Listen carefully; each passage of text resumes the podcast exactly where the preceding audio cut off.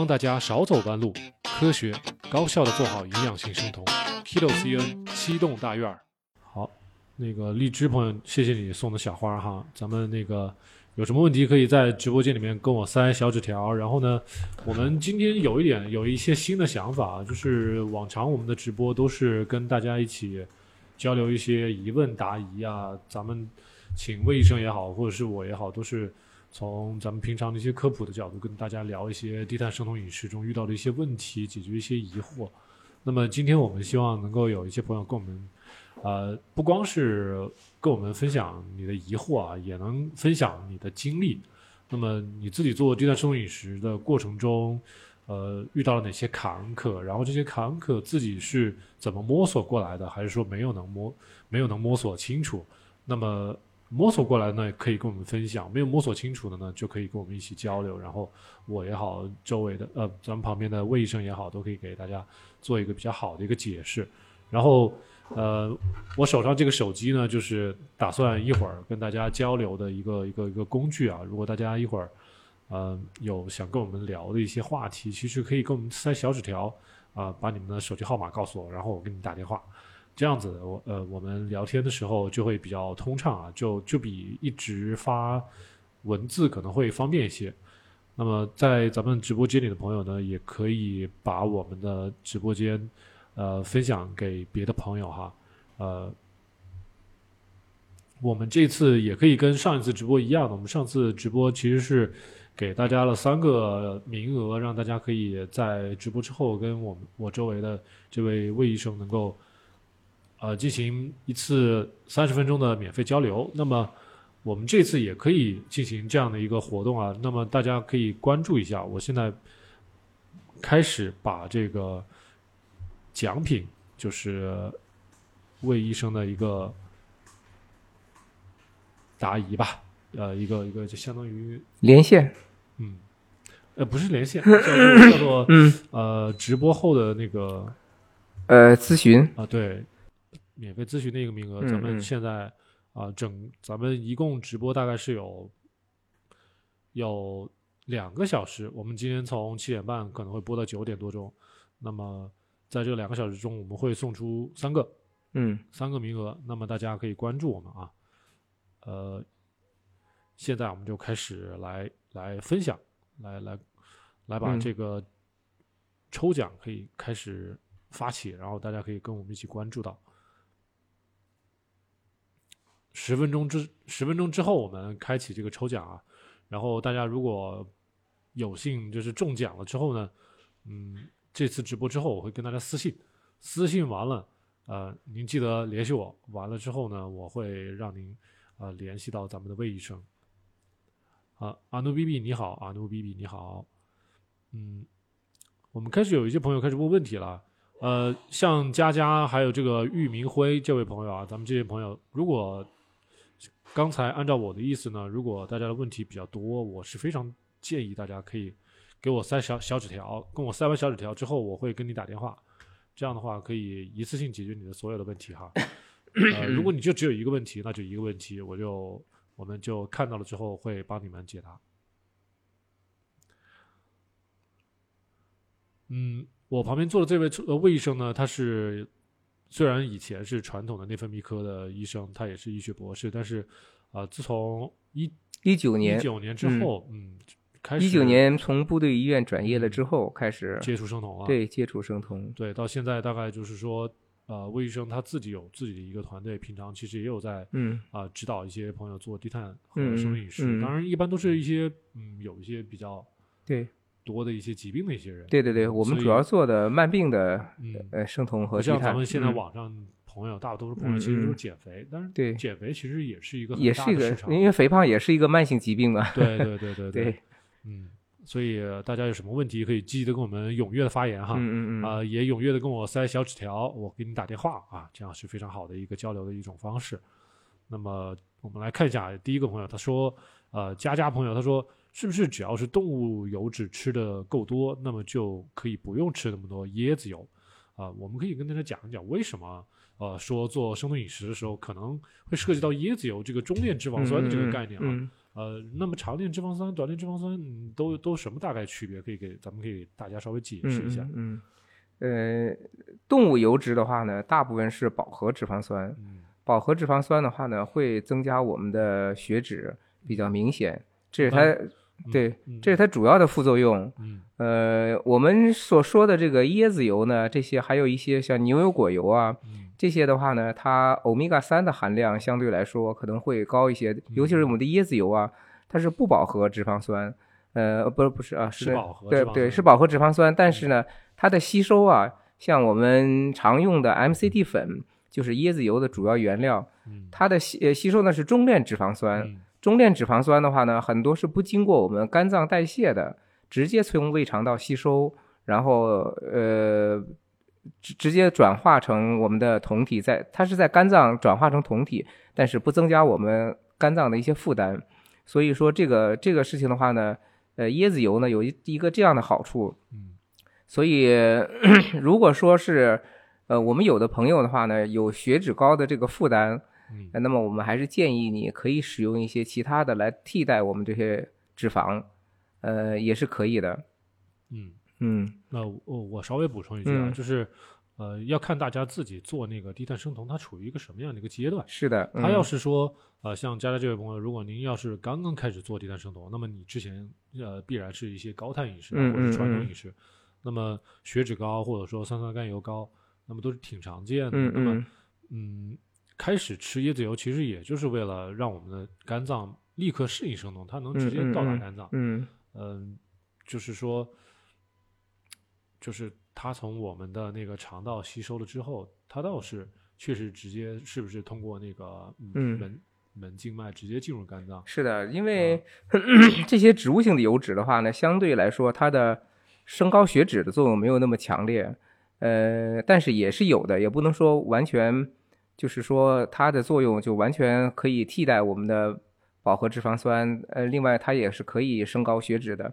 那么这个这个作用的话呢，第一个，呃，因为 MCT 粉呢，它的要提供我们更高的热量，有的时候我们生酮了之后吧，也要提供一定的热量，所以它提供热量的这个作用更强一些。再一个就是的话呢，减轻我们肝脏负担，因为有的朋友的话呢。肝功能不是说特别特别好，呃，所以这个时候的话呢，我们可以用一些 MCT 粉啊或者 MCT 油啊来替代我们的饱和的脂肪酸，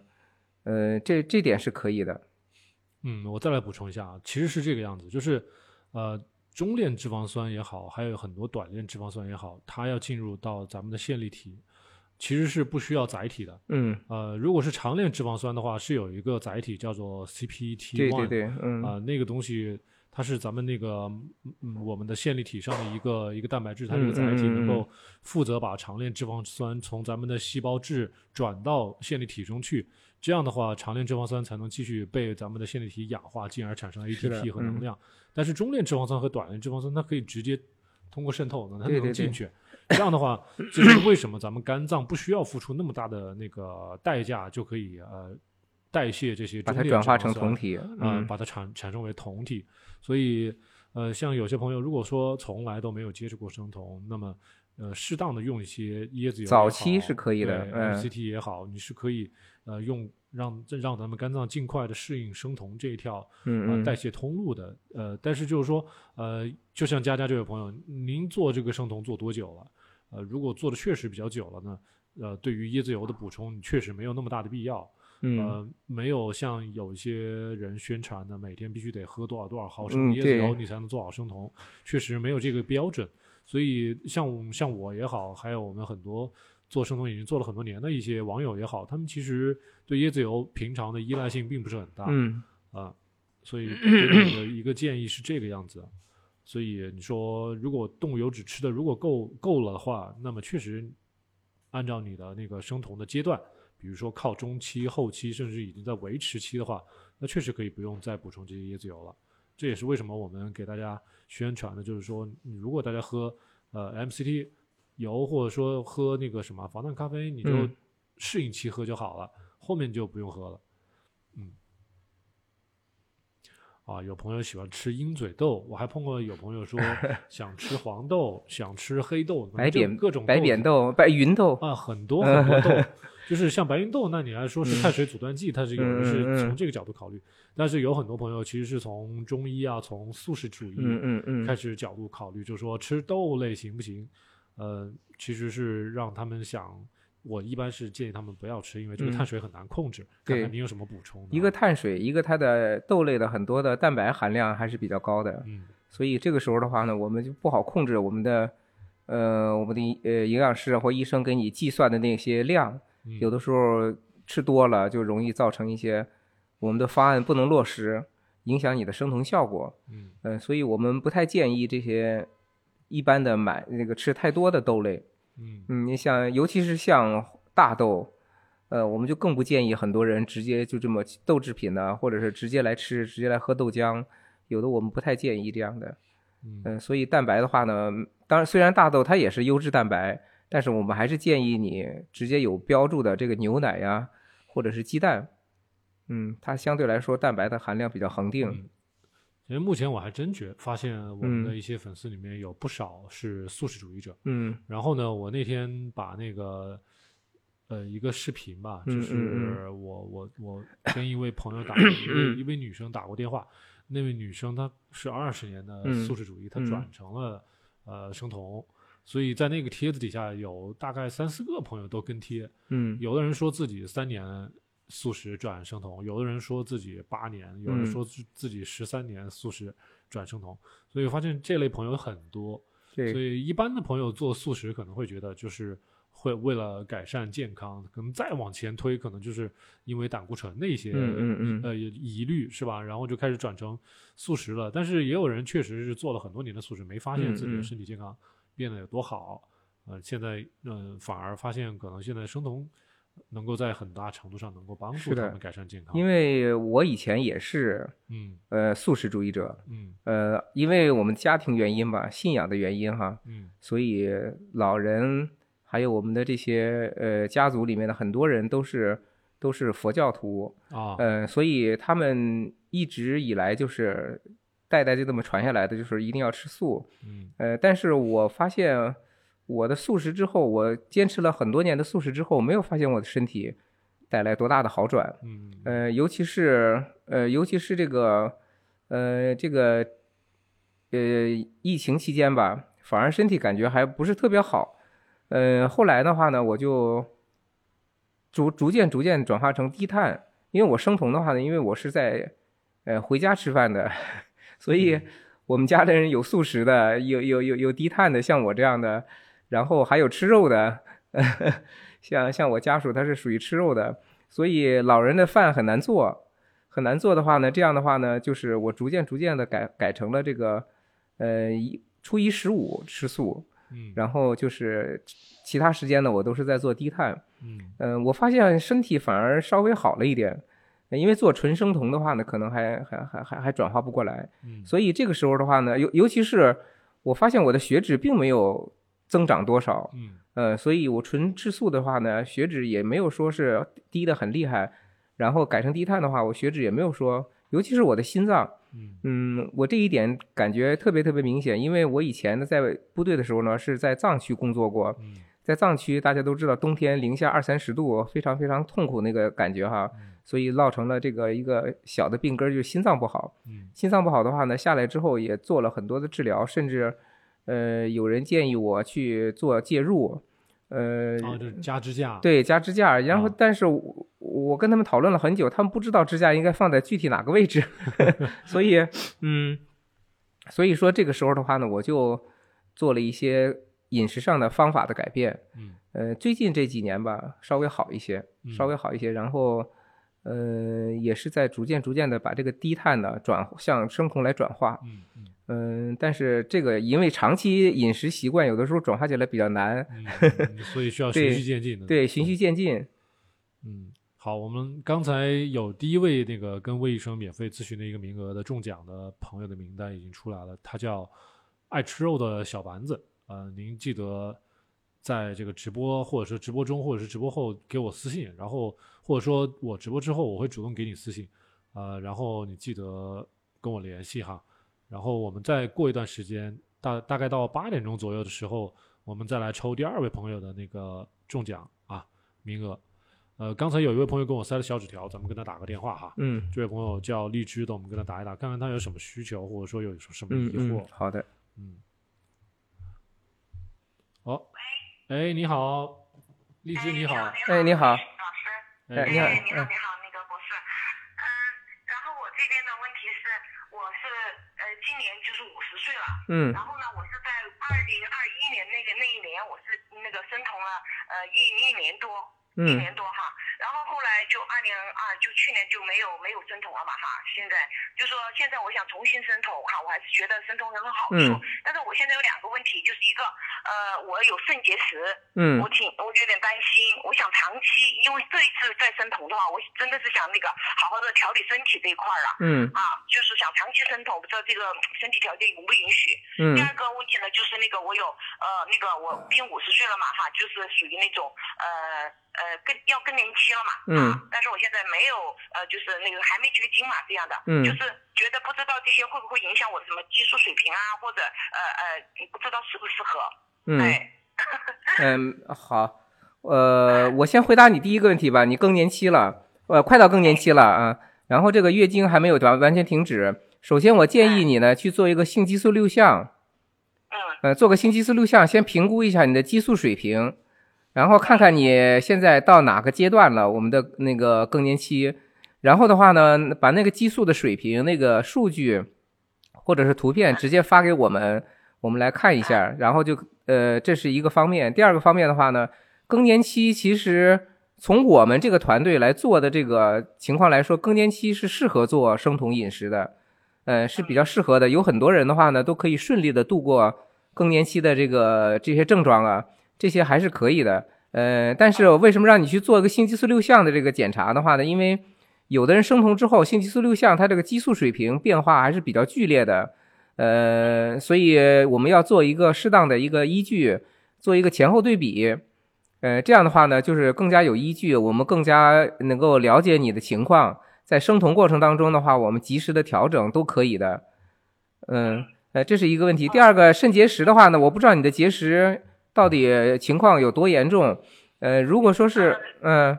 您说四，四到十，好像说的是，呃我因为前两天才去检查了嘛，嗯呃什么大小的话哈，就嗯多发的吗？啊，多发的吗？多个还是单呃个多？发，嗯嗯多多发的吧，好像是两边都有，嗯嗯啊，嗯嗯，结石的嗯您说嗯我觉得我这个肾结石，我有点疑惑，就是我之前就是那一年，虽然嗯我是在生酮，我是通过看书的，嗯。就看看了，确实看了十几本书，嗯。然后呢，就这样去，就自己在生酮，又嗯。在网上听了一些博主的。那个时候我就到最后了，就是最后一个阶段，我看我就看到了那个小莫老师，嗯听到了他那个的那个在喜马拉雅的那个，我就觉得小莫老师就就讲的很好，很仔细哈。嗯但是他那时候我都没有理解到，没有理解到这个蔬菜是可以，真的是这样，可以随便吃的。嗯然后我那个时候我们吃蔬菜就是就算克数嘛，就这样把蔬菜也算进去。嗯就是我觉得那一次确实是不正规的一种生存方式，嗯还是有点还是不正规，可导致了我我我我是感觉我之前没有肾结石的，嗯就说还是这一块儿，呃，我觉得是有点影响哈，但是我当然不敢确定哈。嗯啊，当然，因为有的人吧，就是你就是现在像我们这个年龄，可能说一些饮食饮食那个不习惯的话，他也会得肾结石哈。咱们不敢嗯说是什么，但是我知道我那段时间虽然人是嗯一个 那个时候是为了减肥，人是瘦下来了，然后嗯各方面呢，我的那个啥都没有，我三高本来之前也没有哈，各方面嗯也是挺好的，状态挺好。但是我的一些微量元素，我觉得是发生了一些变化，不太嗯好。到后来我都有一点钙磷失调了，在医院去呃做了一个那个治疗，我才好了之后，果然嗯我没生酮啊，是这样的。所以这次呢，我还是通过又看到小莫老师那天无意中看到，哎，我就觉得小莫老师讲的特别好，然后我就我就再一次，我觉得真的还是要好好调理身体，这次是为了调理身体，所以嗯我就担心我这个肾结石，哎，呃，结石的话呢有几种，你尿酸高不高？呃，我不高，尿酸不高，呃呃那个钙里再再再补充一句，就是说你这个不高的情况是不是有在吃柠檬酸钾的情况下才不高的？嗯，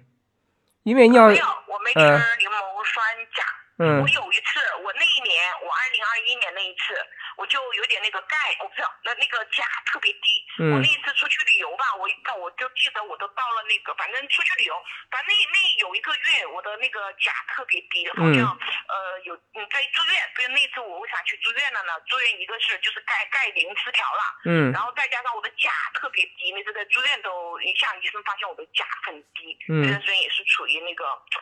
生酮那个期间，有没有呃有没有甲状腺甲状旁腺那个异常？没有，没有哈，嗯嗯。哎哎，呃，因因为肾结石的话呢，有好几种，呃，有的也类固醇高呢，也是会引起肾结石，然后钙离子超标的话呢，容易引起钙的结石，尿酸高的话有尿酸结石，所以有哪有好几种，有好几种的话呢，我们要先先了解一下你是什么原因导致的肾结石，所以跟生酮的关系大不大？那、所以我们要首先评估一下，到时候你看看，呃，如果有合适的结果的话呢，告诉我们医生，我们会给你寻找到具体原因，找到具体原因之后，然后在生酮的过程当中呢，我们看能不能把这些原呃诱发因素给你剔除掉。这样的话呢，就相对来说更安全一些。包括你的性激素六项，呃，我我我们都建议你呢去做一个检查，然后我们这样的话，要不然的话你生酮的话呢，确实有有有一点一头雾水的感觉。呃，你这样的话呢，啊就是对对对，我们建议你还是呃明确了这些原因之后，我们再做生酮都是可以的。嗯，那我记得荔枝，你是不是在那个喜马上给我留过言？我当时哎对，反正对哎对，我当时好像还回复你了。其实嗯我们那个，如果医院他面对你这种情况下，其实是都是蛮谨慎的。呃，所以我当时回复你的就是，如果在咱们医院的话，确实就是会呃，先让你把这个肾结石的问题，你至少得查清楚为什么嗯嗯会肾结石。呃，然后你说这个生酮作为基本的干预方法或怎么，它倒是不会说继续让你产生更多的肾结嗯石。是的，呃，嗯但是就是说，确实需要先搞清楚。我记得以前我遇到过有一个朋友，他是什么呢？他是呃尿道结石，嗯尿道结石了，完了我他想来做生酮，我们没让他做。嗯我说你先，他咱们医生把他推到那个别的那个肾内科去了，让他把这个尿道结石给排出去，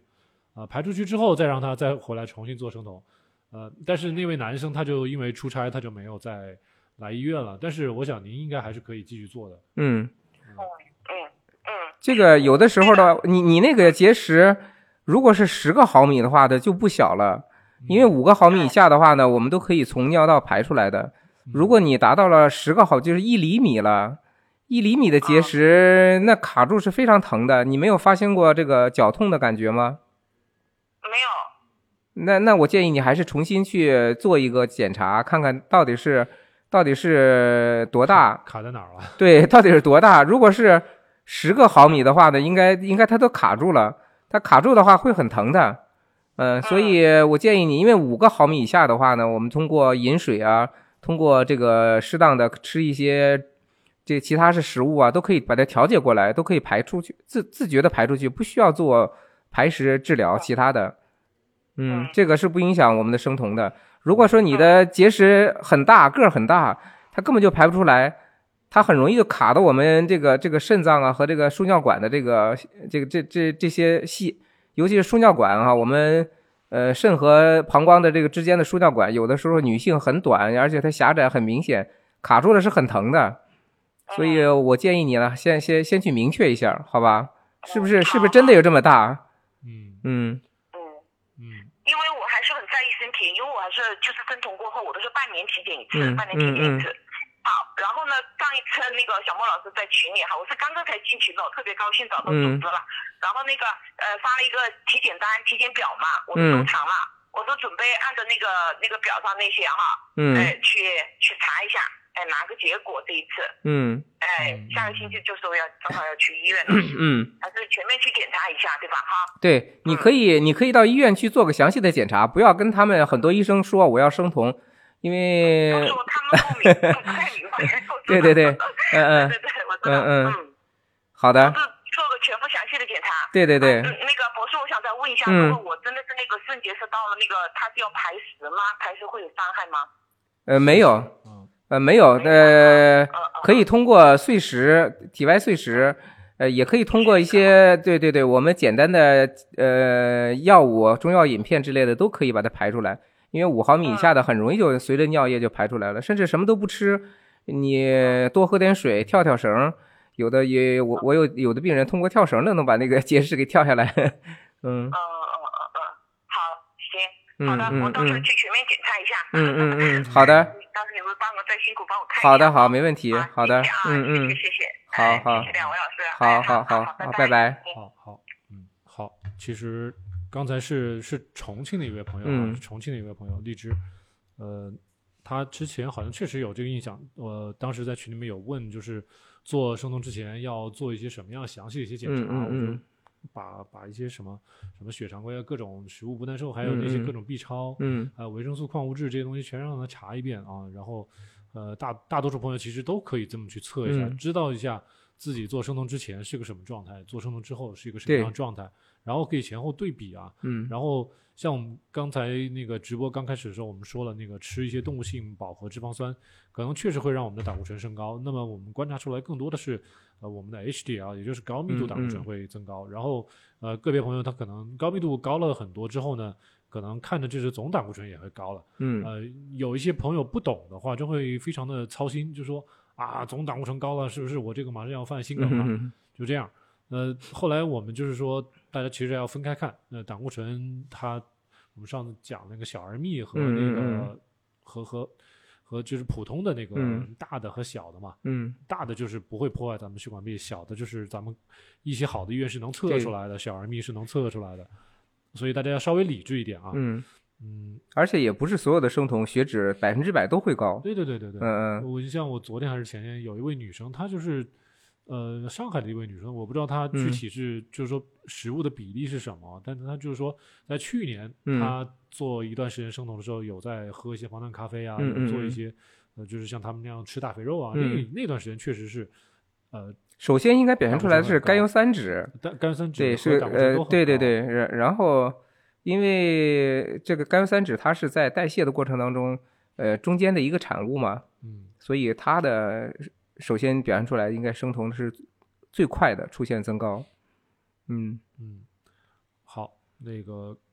有一位朋友说每天吃两个小的牛油果多不多？这个在我看来是不多的啊。嗯然后，呃，有一位朋友，他是还是刚才那位朋友一寻，他说他自己是纯素素食六年了，嗯然后他觉得记忆力下降的很厉害，头发还少了一半儿，嗯天天很疲倦。低碳以后记忆力提升了很多，那这个就是嗯对了啊。其实，其实这个我觉得纯素食或者是连蛋奶素都不做的这种纯嗯素食，嗯可能近似乎这种宗教的一种做法了，可能嗯。跟真正的营养和科学就偏的有点远了。那我自己来说的话呢，以前我从三十多岁我头发就开始白，当然这跟遗传有很大的关系啊、嗯呃，那么他们就说，哎呀，你要你像那个我们很多的佛教徒就跟我说，他说，哎呀，你要吃素啊，你要吃素啊，念佛呀，然后等等这些啊。结果我的头发白的更厉害，哦，呃，然后我后来跟他跟他们说，我说是不是缺乏，呃，因为因为在在在这个黑色素合成的过程当中有一种酶嘛，啊，呃，这种酶的话呢，其实我们很多的广告上都在说什么这个洗发水，那个洗发水，这个这些都这个酶是通过皮肤是基本上不发挥作用的，所以那些那些东西就纯粹骗人的。嗯所以他们就建议我吃维生素，因为这个酶的呃腹肌呢就是一种维生素 B 族的，嗯，所以我就大量的吃维生素，也没见有多好。嗯因为我们都知道这个维生素呢来源呢主要是来自于我们的植物。植物里面的，比比如说这个呃谷物啊、全谷啊、嗯全麦啊这些东西，嗯然后我我就增加了这些含量，但是也没见多好。包括他现在，呃，很多的朋友都说，哎呀，呃，开玩笑就说，魏主任有没有七十岁啊？我说快了，快了。其实我真正的年龄的话呢，不怕暴露，我今年才四十九岁？呃，还不到五十岁。嗯所以，呃，当然了，这开玩笑就说什么呢？就说我一直不去染头发呢，就让别人会觉得，哎呀，这个老医生医对这个老医生水平应该还不错，嗯满头白发的哈，做门诊还是比较有人多，嗯呃，来找我看病。当然这是玩笑了哈，啊这是玩笑。呃，我就说这个意思的话呢，就是，呃，逐渐逐渐的转化成低碳的话呢，我首先我头脑变得比较清醒了，嗯对。然后如果以前的话呢，我像我在素食的时候吃的，呃，比如说上午我会看一些门诊的病人，其实还比较忙的，还是，嗯但是我就打哈欠，觉得啊哈气连天。是是是 因为呃，可能第一个，呃，素食的时候可能碳水的含量还是比较多的，嗯嗯，所以让人觉得头脑不太清醒，这一点还是比较明显的。嗯，所以我建议的话，如果你真的是因为信仰造成的你纯素食的话呢，我觉得还是可以，呃，修改一些你的方案，嗯，可以多了解一下，对，多了解一些。因为我觉得咱们中国人还是很现实的，不像老外，有时候真的是入了一个教，他不能出来。嗯，但我们既然没没入什么教的话，就不至于把咱们自己逼得那么狠啊。如果是的，身体健康没有那么好了，那么确实应该反省一下，寻找别的出路，这样是最好的选择。嗯呃，刚才有个朋友他他很有意思啊，他说，呃，Chris 他说，为什么我总想吃肥肉，嗯。吃鱼肉也更更喜欢吃肥的部分，对瘦肉一点兴趣也没有。她是一位女生，嗯。在我的理解，也许是，呃，我不知道她是不是生了孩子啊，嗯，就是说，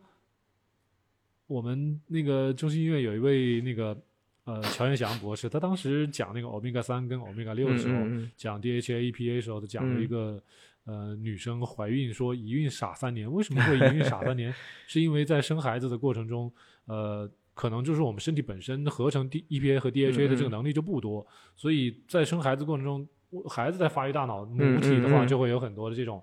它从大脑里也好，身体里也好，把这种呃这种有效的成分传给婴儿，啊，自己反而就其实就会被剩下不多，或者说它需要更多的食物去弥补，对，呃，所以他说一孕傻了三年呢，其实就是你需要一两年甚至三年的时间去去弥补这些呃脂肪，不管是你从动物的呃脂肪去获取，还是说你通过吃鱼也好，或者说你嗯吃一些别的一些植物性的脂肪，然后靠自身去合成也好，嗯。总之这个进程是需要的，或者说这个时间你是需嗯。要的。哎、你看你特别喜欢吃鱼的肥肉的这个部分，那不更有点往这个你你在 拼身体在想办法嗯帮你去摄取 EPA 对跟 DHA 的这个角度嘛？嗯呃，我一开始还会觉得，就是说你是不是因为这个盐没撒够，你这老喜欢吃肉？嗯，但是你看，你看你是只想吃肥肉，那我觉得这嗯可能跟盐没有太大关系。是的，嗯可能也许真的是你刚生完孩子，或者说也许你真的是太瘦了，那个体内没有脂肪的存储。是的，嗯，因为怀孕呃生产的话呢，对脂肪的消耗是非常非常大的。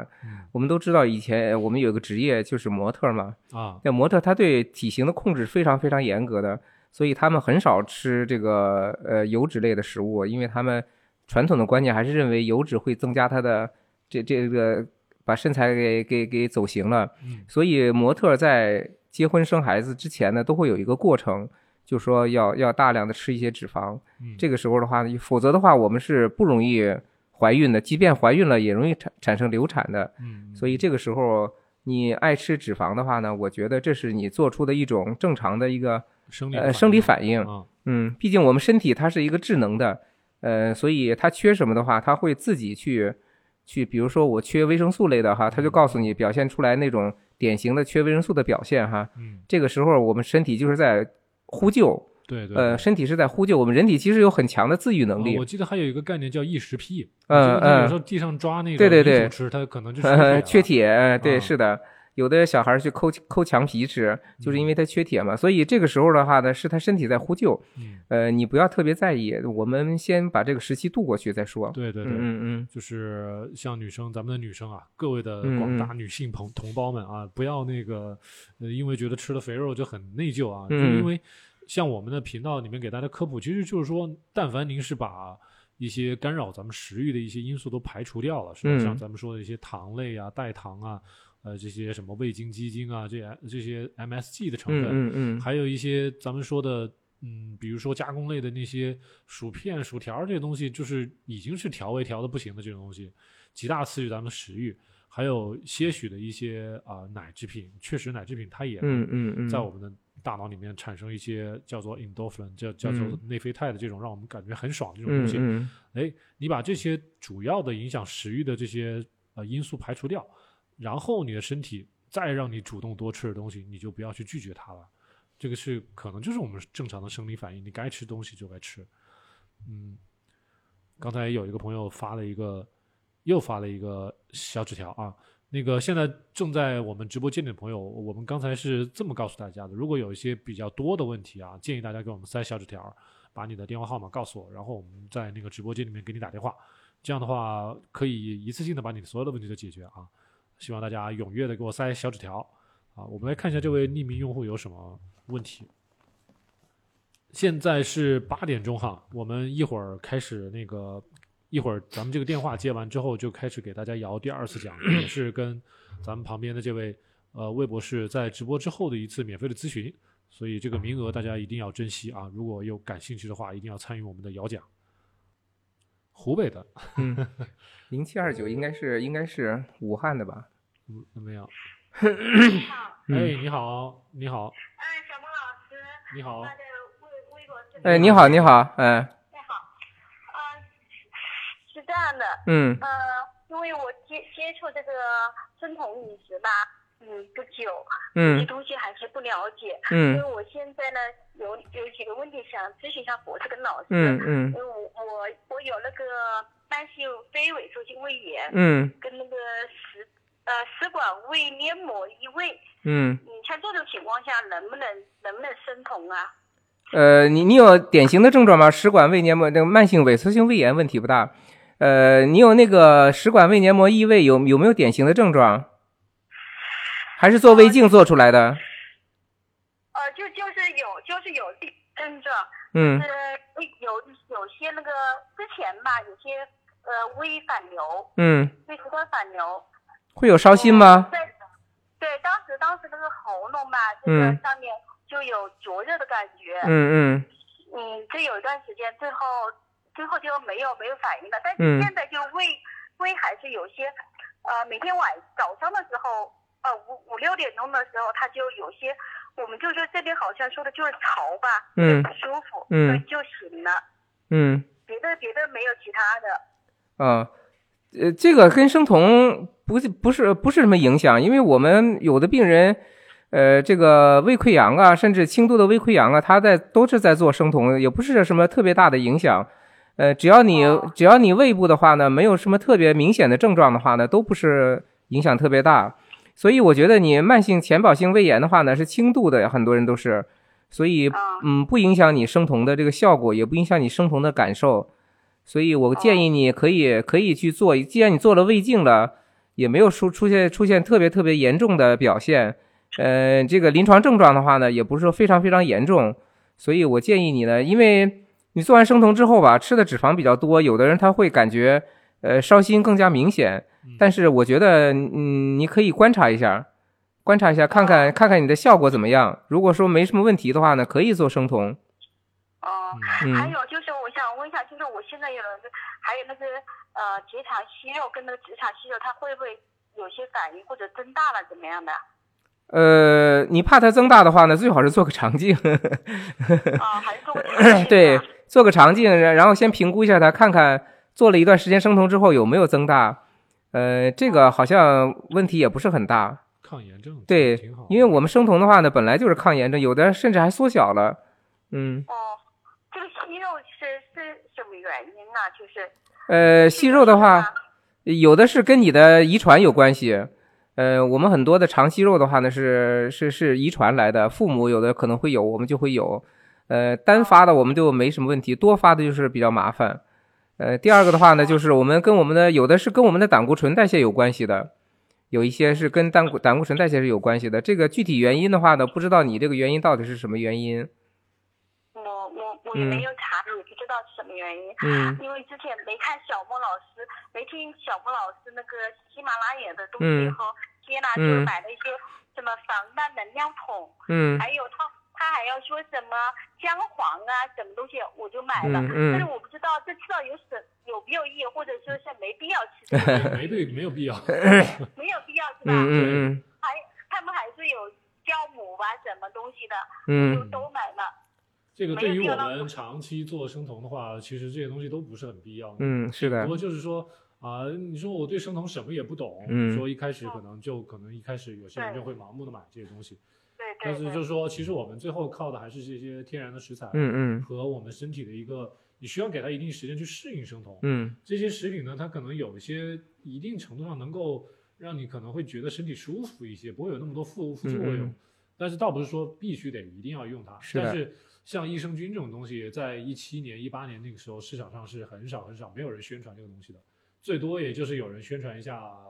防弹咖啡，嗯也就罢了。然后姜黄粉呢，它它作为一种佐料，其实怎么说都好，它并不是一定要用在生酮里的。嗯它当然它的那个抗炎症的作用，你也可以嗯呃作为参考，因为你像印度人吃咖喱，他确实不怎么嗯嗯嗯炎症很多，所以确实它有一定的作用。呃，但是不是说做生酮就一定要有姜黄粉，嗯你不用它也可以。咱们中国的那些什么肉桂粉啊，那些什么五香粉啊，其实都一样，都可以用。嗯，其实呃呃，严格严格的说吧，我们人体其实还是很强大的。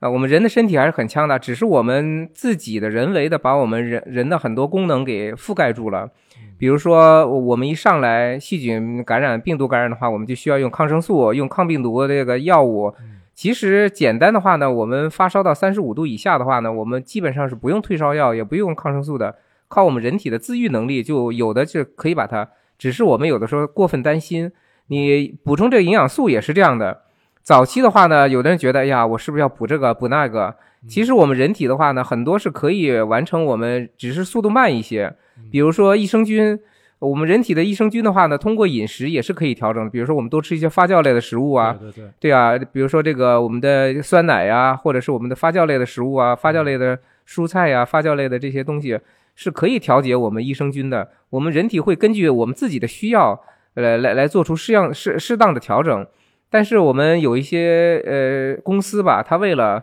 它噱头嘛，它为了赚钱嘛，这说你要缺缺这个缺那个，不缺不补这个不补那个就会身体怎么样怎么样。这个我们要辩证的去看，辩证的去看。如果你已经长期生酮，处于稳定状态的话呢，其实我觉得真的像小莫老师说的那样的，没有必要去补这个补那个。我们之所以利用补剂的话呢，是想让你快速的进入到这个生酮的这这个时期，可能会根据不同的人呢来做一些调整。现在就在就听他的看听他的那个喜马，嗯就看视频，但是刚刚刚刚才接触吧，嗯就很多事情还不了解。他们有有的，我还有一个是呃，之前前年检查，他说我有点糖前期，叫我嗯注意饮食。嗯但嗯是，我看他们说是什么萝卜啊，什么都不能吃，洋葱什么都不能吃。你看的是不是中医呀、哦，不是中医，就是西医吧，嗯。就是写的。嗯。嗯，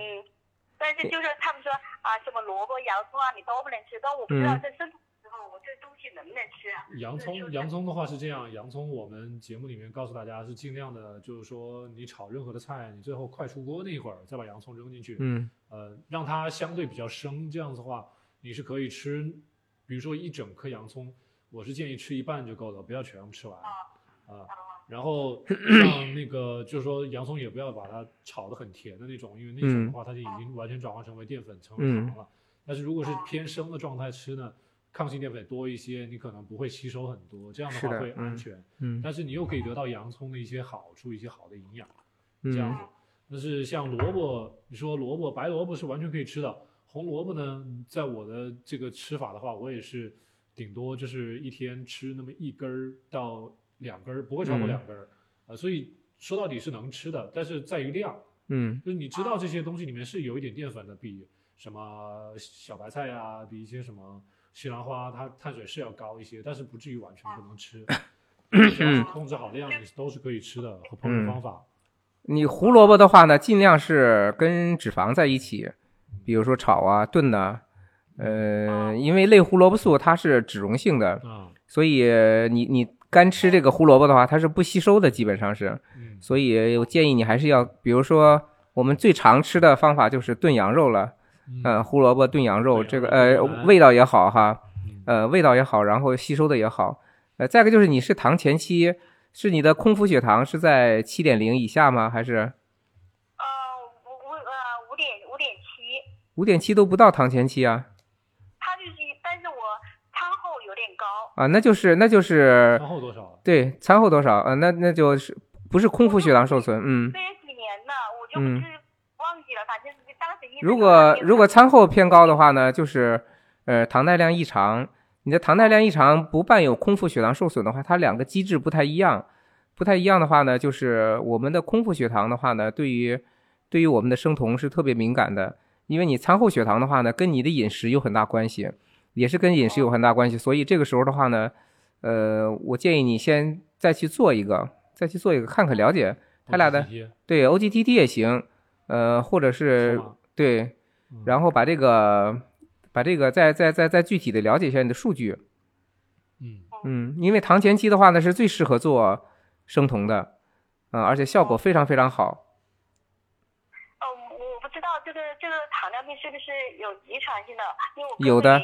有的，嗯有嗯的是吧？嗯那我哥哥他有，但是他他已经就是是他有并发症的，像这种情况下，我能不能跟他呃也一起是生酮生酮饮食啊？呃，并发症让他配合，嗯，对，一个是他配合，再一个就是并发症是属于什么样的并发症？比如说糖尿病肾病啊，这样的并发症的话呢，我们要慎重一些。嗯呃，比如说他就是眼睛稍微有点不舒服啊，或者是对，或者是皮肤痒啊，或者呃，或者这样的话，嗯，是哪种呢他？还有你说有点中风，中风啊，中风啊，嗯轻微呃轻微中风，嗯嗯，这个要要要慎重一些，因为有的哦传统的观念的话呢，就是增加血脂嘛，是吧？这个低密度脂蛋白升高，它是它是我们冠心病和脑梗的这个独立危险因素啊，这传统的观念是这样认为的。所以这样的人做生酮的话呢，我建议还是在专业的团队指导之下，呃，把把，因为这这个糖尿病出现并发症的话呢，我们一般是呃不建议做生酮的，尤其是并发症越多，比如说糖尿病、肾病啊，嗯，出现过脑梗啊，我们是比较慎重的，我们要防止它的这个低密度脂蛋白里面的小而密的这种继续升高，它是增加它的呃再梗的对再梗的这个几率是增加的，所以这个时候的话呢，我们的生酮要做一些不同的这个改变。嗯，所以我们就建议这样的病人的话呢，我们做生酮最好是专业团队来指导他。呃，如果你只是为了保健、减肥这样的生酮的话，相对来说就简单一些，自己做也行。嗯嗯呃，其实像我们的节目大多都是一个以营，可能是做营养的嗯那种宣传会多一些，然后营养性生酮多一些，然后但是说像你哥哥那个情况，我觉得可以也像你一样做一个系统的一个检查，嗯，评估。然后，可以为医生评估一下，到底就是说你说那种那那那些并发症，可能你描述的不太清楚，嗯但是如果嗯说有他们医院检查的报告，然后他们来评估的话，会准确一些。确实，就比如说肾病也好，或者是那个视网膜的嗯好，或者视网膜病变，有有各种的。所以，但是只要不是说太晚，嗯太晚，嗯只要不是嗯太晚都可以。我我看那些美国人有那些七八十岁还回回头来做生嗯酮的人都有嗯嗯嗯呃，所以就是说，嗯，只要不是说真的是器官受损的很严重，真的嗯人不行了，那那那个只要不是那个状态就可以。对，一般的透析的病人我们是绝对不做的。透析 透析这个嗯老师，我想问一下，就是我哥哥这种情况，我能不能就说是呃，在那个碳水这方面，能不能跟他减一点？什么？大家，你打算自己操作是吗？这样子是就是说，这种就是只能看你自己的能力了。呃，你啊，不是，我就说是像米面吧，这方面减一点，蔬菜什么多吃一点。嗯但是问题在这里，就是你给他减了米面，但是如果没有适当的又又给他增加蛋白质或者是脂肪的话呢，他这个血糖总是会比较偏低，他整个人会觉得没有力气的，嗯，因为他还在吃碳水，他还是呃在打胰岛素，他根本没有办法生酮，他跟嗯正常人不一样，嗯是不是？如果说他的用我就希望他的这个病情更缓慢一点。不，这就是样这就是你可能就是咱们作为外行就不能哎完全去帮助这个真正有那个糖尿病的人了，嗯他们确嗯实是需要有有一些专业专业的人士那个。对呃就是像有一些一型糖尿病，我遇到有一些朋友，当然不是二型啊，他们是自己在用一些胰岛素泵这种嗯做法。这种胰岛素泵它是可以自己调节，嗯嗯根据你的血糖也好，根据你的这个它自动调节这个胰岛素用量，嗯这个反而也许还还可以减轻一下你的这种你自己的专业水准的这种不足。嗯但是如果说你这样盲盲目的给他把这些碳水给他砍了之后，他万一还在吃降糖药，还在吃那个胰岛素药，嗯嗯它可能会造成低血糖，这很嗯危险的一件事情，所以你就哦不能乱操作这样，要嗯，有医生帮你做。是的，嗯，是的。这样的话呢，就是呃，对自己身体要做个负责的态度吧，嗯负责任的态度。你可以专业的咨询一下，但是现在的话呢，你去呃，咱不是说这个公立三甲医院它。因为也是工作比较忙，你到门诊去咨询主任专家的话呢，他可能顾不上跟你说几句话，呃，所以说我们就建议你呢，首先你这个团队里边的话呢，要有呃内分泌科或者专业的糖尿病的医生。第二个的话呢，要有一个呃营养师。他没有团队，他就自己一个啊，自己一个人在做哈 啊，自己一个人在做的话，风险就更大了，我觉得。所以你你要是还是我刚才那句话，如果你是保健性质的生酮的话呢，自己呃通过看视频呢，听听喜马拉雅呀是可以的。呃，但是如果说你出现了慢性病、代谢性疾病，这样的话呢，这样生酮的话呢，就自己生酮就比较危险一些。其实，呃，你去公立医院，他就会告诉你控制饮食，控制饮食。但是怎么控制饮食，控制到什么量量，其实很多专业的这个这个，对他说不清楚。再一个就是他也没时间来搭理你详细的解释。所以，医院没有这样说。对对对，嗯，如果你已经出现了视网膜病变了。呃，我建议你还是想通过生酮来改变你这个症状的话呢，还是要在专业的团队指导下来来做这件事情。是是是这个样子，就是最好是你自己先懂，就是说，比如说你现在对生酮还是一知半解，你首先先自己通过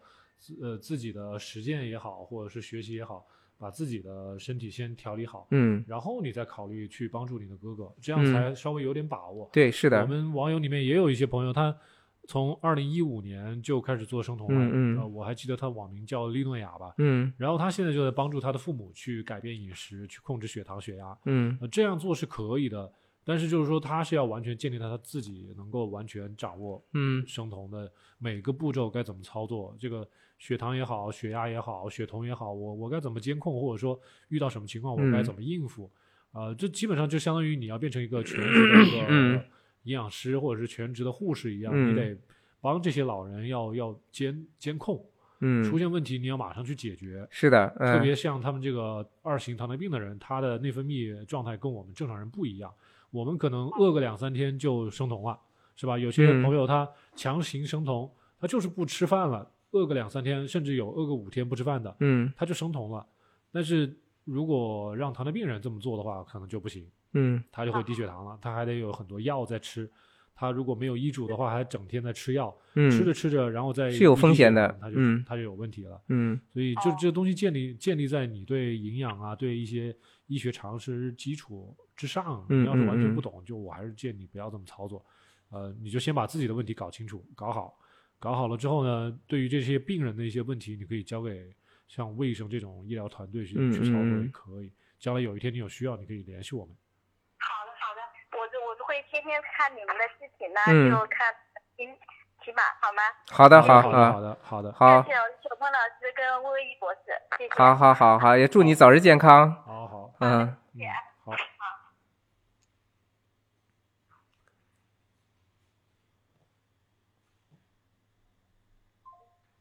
那这个。嗯，刚才我还是没有听得很明白，它的并发症到底是什么？视网膜病变应该是我听到的是视网膜病变。哦，呃，因为视网膜病变和糖尿病肾病的话呢，它都属于微血管病变。嗯，呃，这个微血管病变的话呢，好发在一型糖尿病，但是二型糖尿病也有，也有的话呢，就是视网膜病变的话，它主要跟高血糖啊，这个糖基化的产物啊有密切相关。所以这个时候的话呢，出现视网膜病变，它不断的往前进展的时候的话呢，我们就。内科治疗的相对来说，如果你丧失了这个内科治疗的这个机会的话呢，最后就只能做激光啊、手术啊这些，甚至最最后都失明。呃，这是比较严重的一种并发症吧。呃，微血管并发症的话呢，就这两种比较严重。大血管并发症的话呢，就是我们的脑梗啊，而且他也有了。刚才他说他哥哥也出现过中风，是吧？哦，所以对大血管并发就说明他。糖尿病比较严重了，它的并发症比较多了。嗯，这个时候如果我们都不建议自己去做生酮，它它都有点像那种常年裸奔的状态。对对对，所以一个是呃病可能治的比较晚了，再一个就是呃它的进展，因为他说他有遗传嘛，嗯，呃可能它的进展就迅比较迅速一些，因为二型糖尿病比一型糖尿病更有更有遗传的倾向。嗯，所以这个时候的话，我们要早早发现、早治疗、早干预了。这就是为什么三早我们提倡的这个。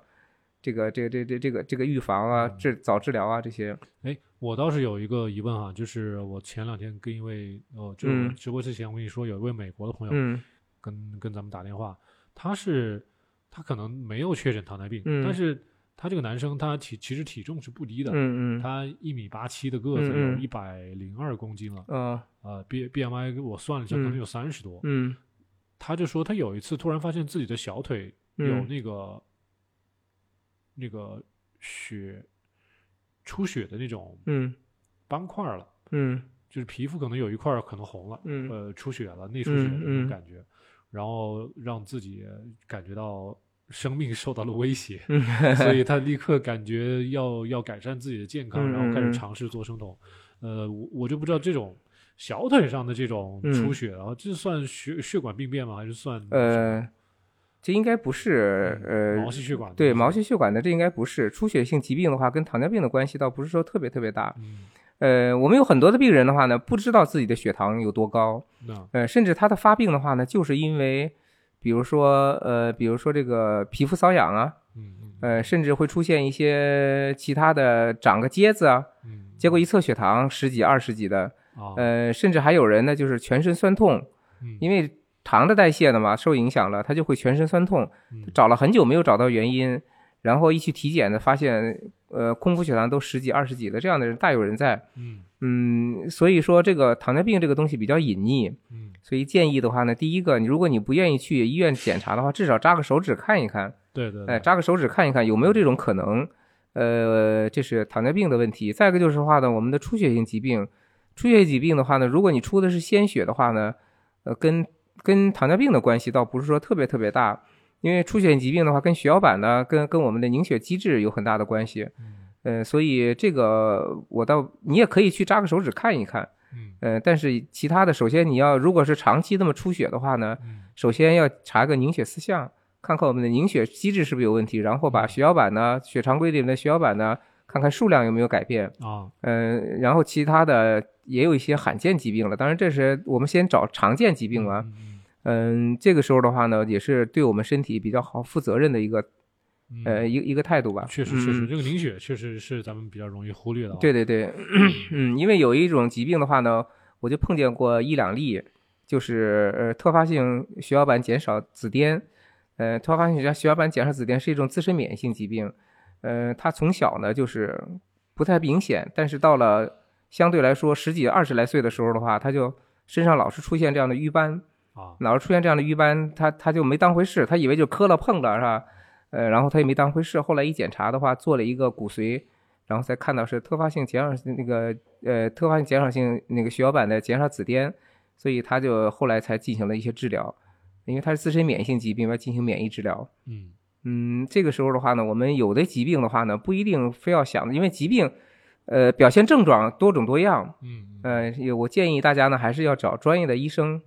来给你归归类，做呃做检查，对，做做检查。嗯，然后能查到根因是最好的。啊。对我们对因治疗嘛，对对对，因不是不是不是简单的上来就是对症治疗。现在网络比较发达，所以看大家都是有点什么不舒服，现在小 红书一通搜，搜到一嗯个帖子是，然后就开始买那个博主推荐的补剂也好，或者是什么偏方嗯。也好，当然这个都是都是百度看病了。呃，这个就是怎么说呢？可能是治标不治本，或者干脆就是被带到沟里去了。嗯这个可真是没有人替大家背这个责任哈。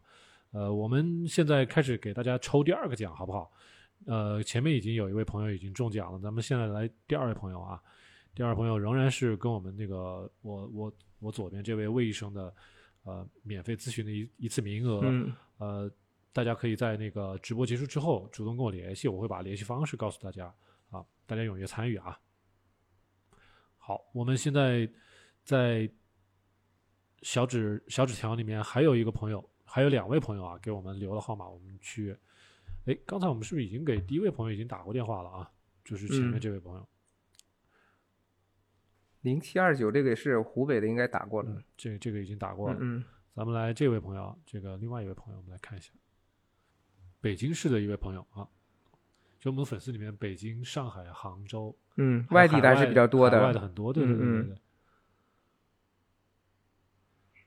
哎，你好，哎，你好，哎你好。你好，小孟老师。哎，我是小莫老师，你好，哎，你好，哎，啊，我我有一个就是现在有一个问题，嗯。就是我去年三月份的话，我是因为高脂高脂性胰腺炎住嗯院了，嗯。然后当时我的那个甘油三酯住院的时候是十五点七三，嗯嗯。然后血糖是十三点十三，嗯然后糖化糖化血红蛋白是十一点五，嗯。然后我住院以后，出院以后我是小一年，嗯。然后去做这种低碳的一个饮食，嗯。然后包括平时运动。嗯。然后现在的话，甘油三酯是上个月查的话是二点零一，嗯。然后但是糖化呃糖化是六点四，嗯。然后但是我每次去体检抽血的话，早上的空腹血糖都是六点多，嗯。但是我在我在家呢自己测的话，基本上是五点多，还有有的时候今天是四点四点七早上，嗯然后就是我的那个脂肪肝儿是住院的时候是重度的，然后嗯现在是轻度脂肪肝儿，嗯然后最近的话就是呃大概有小三个月左右，我的体重是没有变化的，嗯然后我想问一下，我这种情况是不是可以适合做生酮呢？呃，我我想先问你几个问题哈。啊，第一个，你喝酒吗？呃，住院之前喝酒，嗯吸烟喝酒，嗯，吸烟喝酒啊，爱吃甜的，爱吃甜的啊。呃呃呃，对对对，你这可能是酒精性的这个这这这这这呃，就是高血脂啊，或者是你的脂肪肝呢。呃，这个是这样的话呢，非这种呃跟酒精有关系的话呢，就是你断，首先要第一个就是要戒酒。呃，这样的话呢，我们呃建议吧，就建议，因为没看到你的人，也没有看具体的详细的了解。呃，我第一个建议的话呢，就是你刚才说的你的侧手指的那个血糖啊，跟抽血化验不太一样。其实我们不太，呃，不应不要太在意，因为我们这个两种测量方法不一样。呃，我们扎手指的只是说我们一个参考的，我们最准的测血糖还是用抽血来化验的。呃，所以说这个的话，第二个糖化血红蛋白你已经下来，基本是六点四了。按照我们有的标准的话呢，我们是大于六点五，所以说你六点四的话呢，基本还算正常范围之内。嗯，第三个的话呢，你的甘油三酯呃已经降下来了，说明你这个低碳也好，呃，你还是操作的比较规范的，应该说是，呃，所以我建议你吧，因为我建议你还是要继续做低碳，或者是尝试着做生酮都是可以的。嗯好的因为它这个嗯低碳它也会有它的瓶颈期，嗯它到最后，因为你平常还是有碳水，如果你你想继续要求体重再往下降，嗯，可能就得要把碳水进一步的削减了。是的，嗯，再一个就是，如果你的基数体重基数比较大的话呢，你进入到这个平台期的话呢，呃，要要要修改一下你这个方案，修改一下的方案，比如说适当的运动运动啊，然后呃断食啊、轻断食啊，都是可以尝试的采采用的。所以这个时候的话呢，嗯，你单纯的低碳的话呢，可能达不到这个效果，你的体重会维持不变的，它会。断食也行。对，断食、轻断食都可以的。呃，嗯。微博是这样，因为我住院的时候当时是二百四十斤，嗯。然后现在我是一百九十二斤，嗯。啊，还可以，还可以。半年的话，近半年的话，我是天天晚上都去跑步，嗯。然后碳配合这个运动，嗯。然后我当然是轻度了，嗯。但嗯是就是从呃过年以后，我的体重就一直没有变化，嗯就是呃呃过年前嘛，就从今年的一月份开始，嗯一嗯直都是一百九十二，嗯可能一会儿一百九十三，可嗯能一百九十一，就是怎么锻炼它也不减。嗯营养加上这一个是营养，再一个就加上你的这个其他的方法来使用，因为这个减肥的平台期啊，其实是我们人体的一种自我保护机制。呃，自我保护机制的话，它会跟你对抗的。你的身体虽然说是你的，但是它也有它自己的规律。所以这个时候对抗的话呢，我们要采用一些其他的呃小方法、小技巧。嗯，就是我们的轻断食、断食啊，这个这这些小方法、小技巧的话，其实就是说难听话，就是骗他一下，骗他一下，让或者是或者你你你你低碳加 HIT 也可以，呃，这样的话呢，就是我们这个让他看看能不能迅速的进入到，就是你的基数比较大的朋友的话呢，平台期是比较难的，所以这个时候的话呢，嗯，一个是时间要久，再一个就是的话呢，呃，我们要这这这个交替使用其他这各种各样的办法。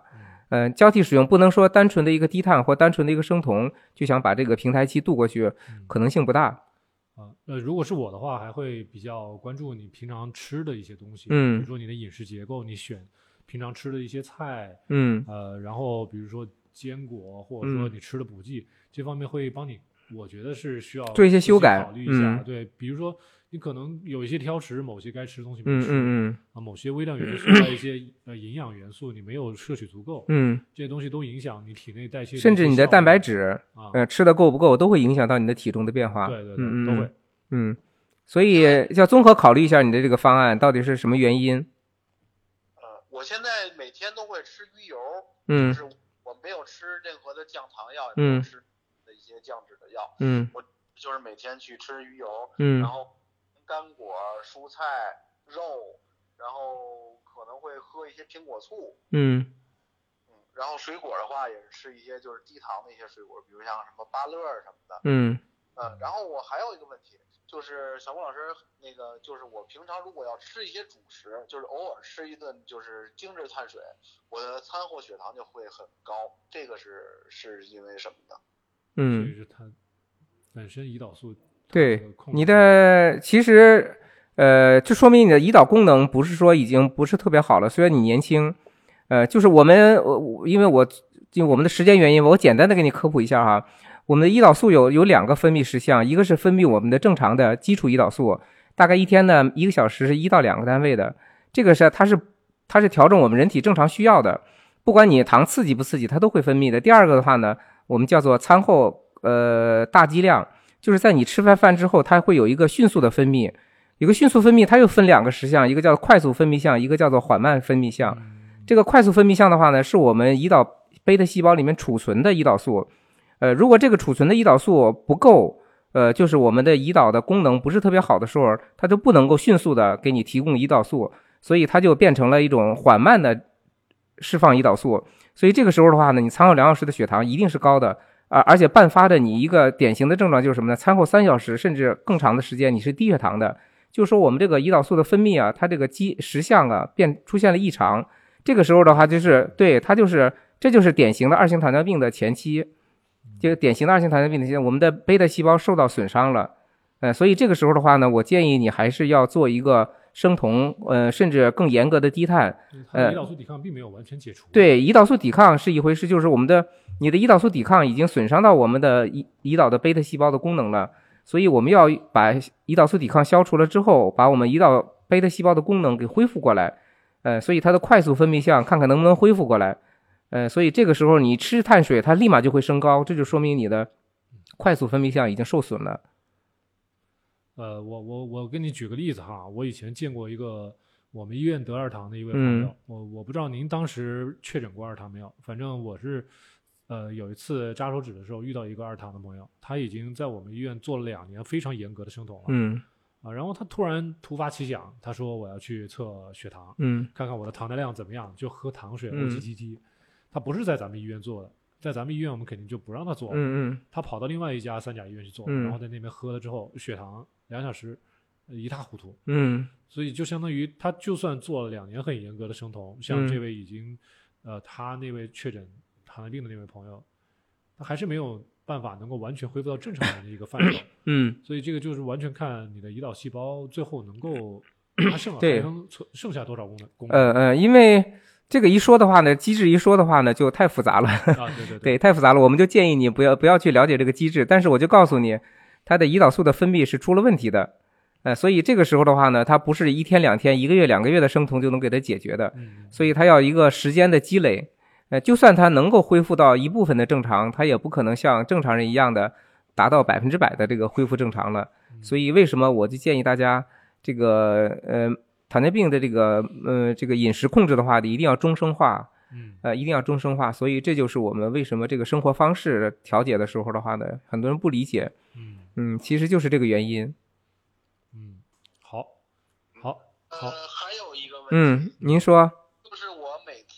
查这个铁蛋白，嗯它有一点高嗯啊，这个是因为我的胰腺问题吗？还是值是五百多？然后烟酒已经就是出院以后就已经戒了，嗯就就没有再再碰烟跟酒。嗯嗯嗯的话就是五百多一点，嗯，五百多一点，稍微高一点点，嗯嗯，就是有时候可能会我会吃一些肝儿，嗯？呃，因为肝脏的话呢是也也会补铁的，嗯嗯，但是它挺好的，嗯嗯呃，比如说你北方人爱吃红枣啊，这些这些东西都可以促进铁的吸收，啊，嗯嗯，含铁比较比较吃爱吃黑芝麻，对，这些东西都可以促进铁的吸收，所以可以调整一下，可以调整一下，嗯。好的好的好的，嗯，有有有什么问题的话，你到时候如果确实有有这个，比如说你想寻求魏主任一些更、嗯嗯。更多的一些指导，你到时候可以跟我联系就行。嗯，是的，嗯好的好的，嗯，好，那那个如果你在就是说将来你还想减重啊或者是什么的，其实现在你做低碳肯定是三个月体重不动，确确实是遇到一个瓶颈期，你再往后需要做一些微调，不管是改变你的进食窗口，还是说减少你对碳水的呃摄入，还是说你不要去循环爆碳水，嗯有很多细节你肯定要越做越严格，这样才有可能继续把那个体重往下降。当然还有一些该吃的东西都吃到，但是你吃的肝脏，我觉得就挺好的。嗯啊、呃，蔬菜啊、肝脏啊、肉啊这些东西，你该吃都吃。那剩下的其实就是减少你的碳水了。嗯，再就是运动啊、断食啊这些东西啊。好的，好的，嗯，好的，那那我们再交流，有有什么问题的话，好好，谢谢。好好好，不客气，拜拜。嗯，其实广北京我确实，哎呀，跟咱们这边还真不一样。我就说嗯，北方的饮食习惯不太一样不不，我的意思是嗯找不着特别好的一个医生团队，啊就。是一个医生带上几个营养师，然后能够好好的给网友或者是给朋友指导怎么做。北京其实也有啊，但是我不太了解，我不知道呃石万平教授那里他的做做的怎么样，他不做哈不做，啊，我因为我不太了解，他不做。我嗯那天问了，嗯，确实不做。嗯他是虽然是搞肿瘤，他做这一块儿，但是他自己本人可能更多的去倾向研究嗯嗯嗯那方面了。嗯，呃，我们有一个朋友啊，发了一张纸条，他是说，哦，是上一次直播的时候，他说连线之后让他吃了一个叫森松养心胶囊，嗯嗯他吃了两盒，他觉得很舒服，嗯心率就没有那么快了，头疼也好了很多，血氧现在是九十八，嗯睡眠也很好，非常嗯感谢我们，嗯，嗯，可以可以，坚持再吃一段时间，嗯，因为中药它见效，呃，它要维持一段时间的话，可以再吃一段时间。是的，是的，嗯嗯嗯，有好处就好了。嗯嗯有一个女生想跟我们了解一下，四十多岁的一位嗯女生，我们可以跟这这位女生打个电话。嗯嗯，好，那个我们刚才我我刚才有一位朋友已经中奖，我搞忘告诉大家了，那位朋友叫做叫做雪啊，那位朋友他已经中奖了，是第二个跟我们魏医生呃咨询的一个名额，所以雪这位朋友，你记得在咱们直播之后联系我啊，或者说我会联系你，记得记嗯得回复我就好了。我们在打完这个电话之后，我们再来第三个第三个抽奖，好不好？我们来看一下这个电话啊，我们来跟这位女生打个电话。她是一位是一位女生，超重，嗯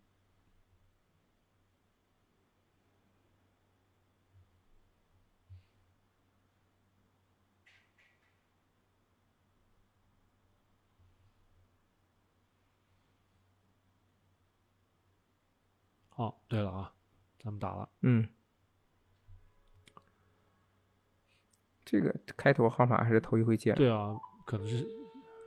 还不知道是哪里的手机号。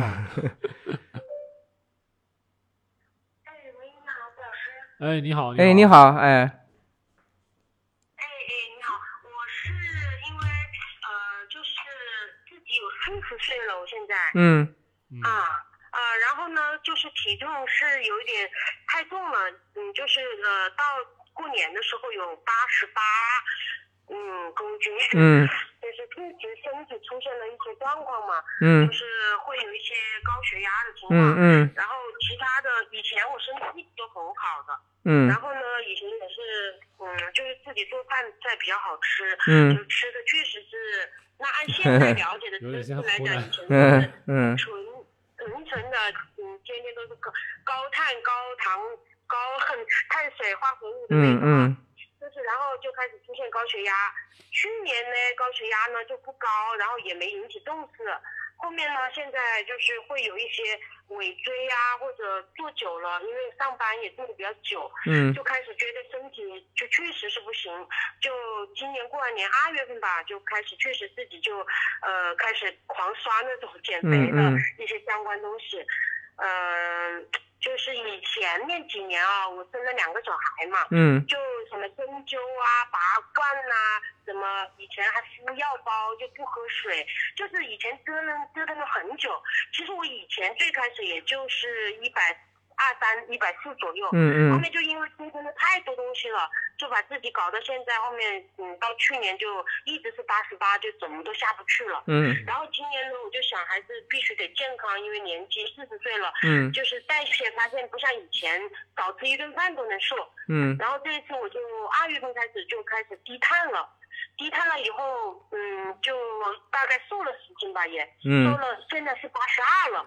但是就将近现在有大概二十天左右了，就体重就算你吃的再少了，低碳了，它也不动了，开始，嗯嗯。就是这个。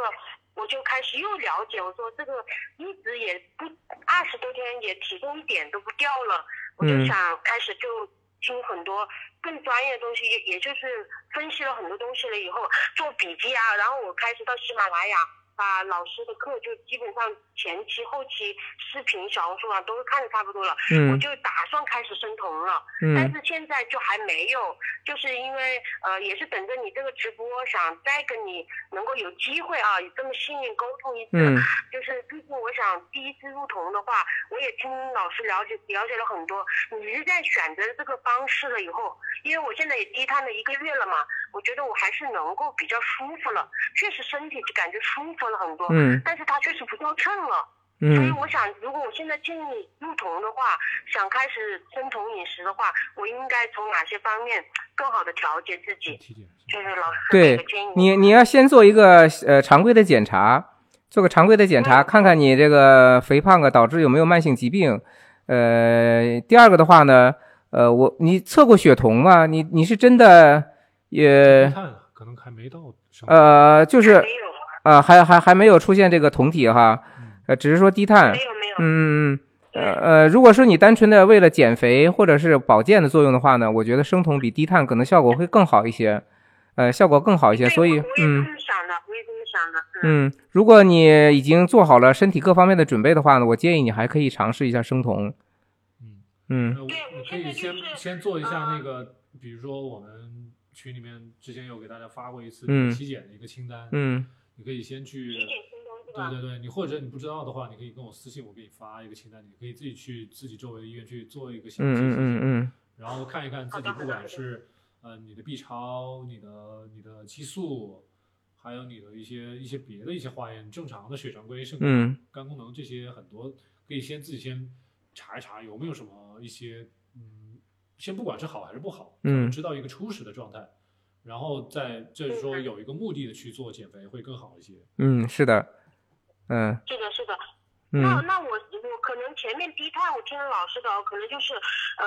呃油吃的比较少，然后低碳就是换成糙米，蛋白质吃的比较多，因为之前也是没有接触老师的课之前，就是可能可能现在有二十多天减不下来，会不会是因为蛋白质摄入太多的原因？嗯，这个也不好说。要要看你怎么吃，对看着你吃的是什么。这个这个也不好说，因为你的饮食方案里边我们也不了解。呃，再一个就是的话呢，这个降不下来的话呢，我有有很多的原因，有很多的原因，因为对激素也有可能啊。然后这个因为你四十来岁了嘛，呃，所以有的时候我们也不好就通过这一个一一一种症状改变就给你下一个结论。所以首先的话，我建议你的话呢，先去做个检查，然后我们给你分析分析到底什么原因，在这这个也好有一个依据。嗯。嗯那那我现在，比如说，我就打算就这几天听完你的课，我明天就已经做好准备了，包嗯括我想着，呃，就是防弹咖啡我也准备了，嗯然后我该 该准备的一些呃呃三文鱼啊，然后深海的油已经都换完了，我家里就是安老师的那种油类也换的差不多了，就是我已经做好这个准备了。那我现在还有一个问题就是，我是不是要要要开始那种？就是类似，比如说早上一杯防弹咖啡，然后一直到中午十二点或者一点，然后采用那种十八加六的这种，会不会初期会不会有点太太狠了？要是我的话，我会建议你先把三餐的生酮结构做好，嗯不要着急先做轻断食。嗯对你先先把这个怎么做生酮饮食，把这个饮食结构先给摸清楚，然后你能适应这个断碳的整个饮食结构，然后等你做的没有压力了，然后再慢慢的转成一日两餐。呃，一日两餐其实对于很多人来说很容易的，你不用担心自己做不着。一般人最容易做到的就是跳过早餐了。嗯那相反就是说，呃，你说你把那些食材都准备了吧？但是我又觉得，防弹咖啡你不要往买那种淘宝上卖的那种，是不是？你自己买黑咖啡自己去配嗯啊，用椰子油去配，用黄油去配我研究，了，我研究了，就是纯黑咖啡，对，加可以的上。十五克的十五克椰子油，加上二十克的黄油。没没有那就 不是我教的呀，谁说这么多油的呀？嗯这怎么怎么说的呢啊？这个这个比例是，反正也这个比例不是我教的呃就是啊，不是不是你教的，嗯，你是不是你是不是网上搜索的？你这么喝，你肯定减不了肥啊！嗯谁谁让你这么喝的？嗯，你是不是网上搜索的？嗯，对，晚上自就是晚上说自制防弹咖啡。不过你你因为我我我我是建议你能够把所有的这个饮食的这种操作，你嗯你按照我们节目里面说的来做，不该喝那么多油就不要喝那么多油，嗯是吧？你就说一方面又是听我们的节目，但是你你的饮食的这些量又是按照别人来做的，最后不减肥，这个可能就很难说清楚为什么。对啊，是的而且初期的话呢，我嗯，初期的话，我不太建议你上来就一日两餐。呃，我们初期的话呢，要要先首先就像小莫老师说的，你要先把你的这个这个生酮的这个结构先先建立起来，然后的话，你上来就一日两餐或者轻断食的话呢，嗯，这个效果不一定特别好。也也怕他那个食欲控制。嗯，对对对，就是怕你效果不一定特别好，所以你达不到减肥的效果。达不到减肥效果的时候的话呢，你再恢复到一日三餐，或者是把生酮的这个结构再重新建立的话呢，就比较难了。嗯、所以所以我们就建议你还是要，呃，一个是要咨询，再一个就是的话呢，呃，不要去网上乱查这些东西。嗯，是因为小莫老师是之前说，呃，不同三个月的人是早上可以搭防弹咖啡的，嗯因为我，然后，嗯，确实也没有听到你们这边有介绍防弹咖啡，十十克到十五克配嗯一杯咖啡足够了，嗯不要就说在后面再加二十克黄油。你记住，就是纯椰子油配就是可是这个意思吗？我就这么跟你说嘛，一杯咖啡加一一缸勺的，就是一铁勺的椰子油就完了，椰子油，哦，你就不要再不要再加那么多的油了，好不好？你一天就喝两杯就可以了，嗯足够了，上午一杯，下午一杯，完了。啊，你不要觉得这个说做生酮一定要喝这么多防弹咖啡，这个是一般来说就是早晨喝，让你跳过早餐才这么操作的，不是说哦，我只要做生酮我就要喝防弹咖啡，然后每一杯里面都要给那么多脂肪 啊，然后要把血酮拉得很高，所以这才叫生酮饮食，不是这样子的啊，我我你可能理解的有有偏差，我现在先给你纠正一下。呃，我我是想，是不是新入酮的前面可以调高一点，然后慢慢的再降，然后到三个月以后，您的建议就是三个月以后，其实不用如果我习不用惯了这个不用不用饮食就可以不用了我我就跟你说，你现在其实本身你体重就就摆在那里，你体体内有非常多的脂肪，啊、你嗯没有更多的必要去摄取再多的脂肪了。所以你现在早晨本来我也没有要求你马上就开始一天两餐，对不对？你早上喝防弹咖啡，而且甚至我现在要求你一天就吃三餐，三餐你只要能都做到断碳就可以了。所以这个防弹咖啡对于你来说是不是特别的有必要？你你的那个椰子油你就加一点点是个意思，给你肝脏创造一点环境够了。但是你不要说我要加很多脂肪才行，因为你本来就要吃肉啊，炒菜呀、那里面不都是有油的吗？那些东西都不算的吗？是不是？完了完了之后，你还吃那么多肉，本来蛋白质也吃的比较多，这个量我还没给你去算，所以如果一段时间你又不减肥，甚至是增重了，那你要怎么去想？嗯要么是肉吃多了，要么就是油喝多了，对不对？嗯这不就好解决了吗？所以现在就是一开始就可以把这预防针给你打清楚，就不让你一下子上来就喝那么多油，这本来就不应不应该这么操作，也不是说一开始就要喝很多油，然后慢慢再减，也没有这种操作方法的，一开始就不多，到后来就不要油了。那还有一个问题就是，我现在这么大的体重，我可不可以就是在做生酮期间也配合一点点什么运动呢？或者什么时候做运动比较好呢？你给他半年之后吧，对，稍微呢，你适应生酮之后，我们可以做一些运动，呃，但是运动的话呢，最好是在呃运动康复师啊，或者是我们的健身的这个这个一，他叫懂生酮的这样的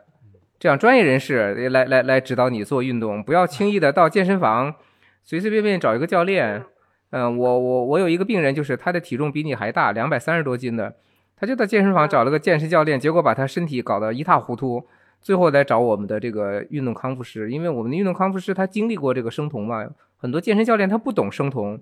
所以就稀里糊涂的就给你按让你吃大量的蛋白粉呐、然后或者是怎么的话，呃，给你增加运动量啊，这样的话呢，对身体的损伤比较大的，嗯。就是是像你的这个体重状态，我我再给你补充一下，就是你八十多公斤，我前两天也刚好跟一个八十多公斤的一个女生打过电话了，我对她的建议就是，最好是你生酮稳定到半年之后，嗯体重，比如说你的 BMI 现在是三十多，呃，我就希望你能够把 BMI 降到二十五以下，再去做一些比较轻松的一些运动，在那之前，你先靠饮食去了解。是对呀、那你就先调嘛，你调到三十以下先，靠饮食就够了。呃，你先不要一开始运动，嗯像那个女生，她就自己先运动啊，结果把膝盖给搞坏了。是的，对，嗯有很多像这种，你比如说超重的人，他不光是体重的问题，他很多营养都有缺失，营养缺失了，这些骨头、关节一些潜在的一些损伤你都看不到的。嗯只有你做这种剧烈的运动之后，它马上你就受伤了，你还以为自己是怎么怎么怎么，然后你又会呃到处到处去寻对，尤其是是尤其是这样的生酮的话呢，因为我们为什么让你找一个健专业的这个人士、运动康复人士来来指导的话呢？因为有的时候你的体重减轻了，不一定是脂肪在减少，而是蛋白质在减少。嗯所以我们运动的话呢，目的是，呃，在生酮的同时的话呢，我们要增肌，呃，这样的话你的身体才能够不不受到损伤。为什么这个有的健身教练他不太懂这个的话呢？其实他损伤的是你的蛋白质，嗯，反而不是你的或者是水分的减少，你的脂肪含量并没有，呃，体脂含量并没有减少多少。所以表面上看你的体重是降降了，但是损伤了你的身体的这个这这个机能还是，所以我们就建议你呢，你不要轻易的自己短时间内的话进入到生酮这种状态，短时间就是要稳定一段时间，嗯嗯，要稳定一段时间，然后进行的增肌训练，而不单单是为了减脂，呃，要进行增肌训练，让你的呃让你的脂肪在消耗的过程当中，你的肌肉要增加，这是我们达到的想要达到的目的。嗯好，这个有有很多的一些呃固有的传统的观念，可能需要你改变。嗯一个是抛弃卡路里的理论，是吧？跑步燃烧卡路里，所以减肥，先抛去这个卡路里的理论。嗯然后在生酮饮食里面，把饮食放到第一，把运动放到第二，呃，然后注重营养的摄取，把注重营养的摄取，注重进食窗口的这种改变，嗯嗯嗯比比单纯的运动效果要好很多。所以你你现在就是说不要成天去算卡路里，然后喝油啊什么的，嗯但是实际上你没有吃到有营养的东西。你像刚才前面那个电话里面那位男生，他是北方人，他就知道嗯吃肉、吃肝脏，这些都是很有营养的东西。你可别说我一天喝点油，吃两块什么生酮蛋蛋糕，嗯我这个蛋白质跟脂肪就够了，所以我就躺了。啊，你可不要这么操作，这也不是我们节目里面教的东西。对，所以你还是反复的先听一下我们的节目的一些一些一些理念，你接受了之后再来操作，好吧？好的好的，感谢感谢感谢。好的好的，不嗯客气。嗯嗯感觉听课比今天又听了，感觉比听视频，又好像自己 一下子听的时候，听听课的时候会有一些嗯不懂的，听不明白对对对对，嗯没关系，你翻来覆去的听听，然后嗯，翻来覆去的听听，他就他他就可能就理解了。嗯。嗯。对，这现在今年确实减肥需要学习知识，嗯。真的要学习了才能够好好的减肥嗯下去。嗯嗯，嗯，好的，好的，感谢老嗯。师，，感谢老师。好，不客气，不客气嗯不客气。嗯，好，拜拜，好，拜嗯。拜，。打扰你们了。嗯。可能刚才那位女呃女生也能听出来啊，语气里面能够听出来，对减肥也是非常的迫切，心态嗯非常的迫切，那、我们都能理解。但是怎么说呢？我们了解到的朋友，其实就是说，如果自己不能非常成功的了解低碳生酮相关的一些营养学的知识和一些最基本的一些，不管是医学或者说生理学的一些常识的话，那么完全靠自己操作还是有一点点门槛的，至少是要花一点时间学学嗯，一些基本内容，或者是做做笔记，这样子的话，呃，操作起来才会。毕竟它是一门。学呃科学嘛。对对对，嗯现在它它它已经变成一个小的一个医学分支了，还是嗯有一点点门槛在这里，嗯所以对大家还是有点要求。呃，再一个就是说，大家如果确实像刚才那位女生一样，就是说听节目听不懂，呃，想寻求这种像刚才电话里面那种解释或者是咨询的这种呃内容的话，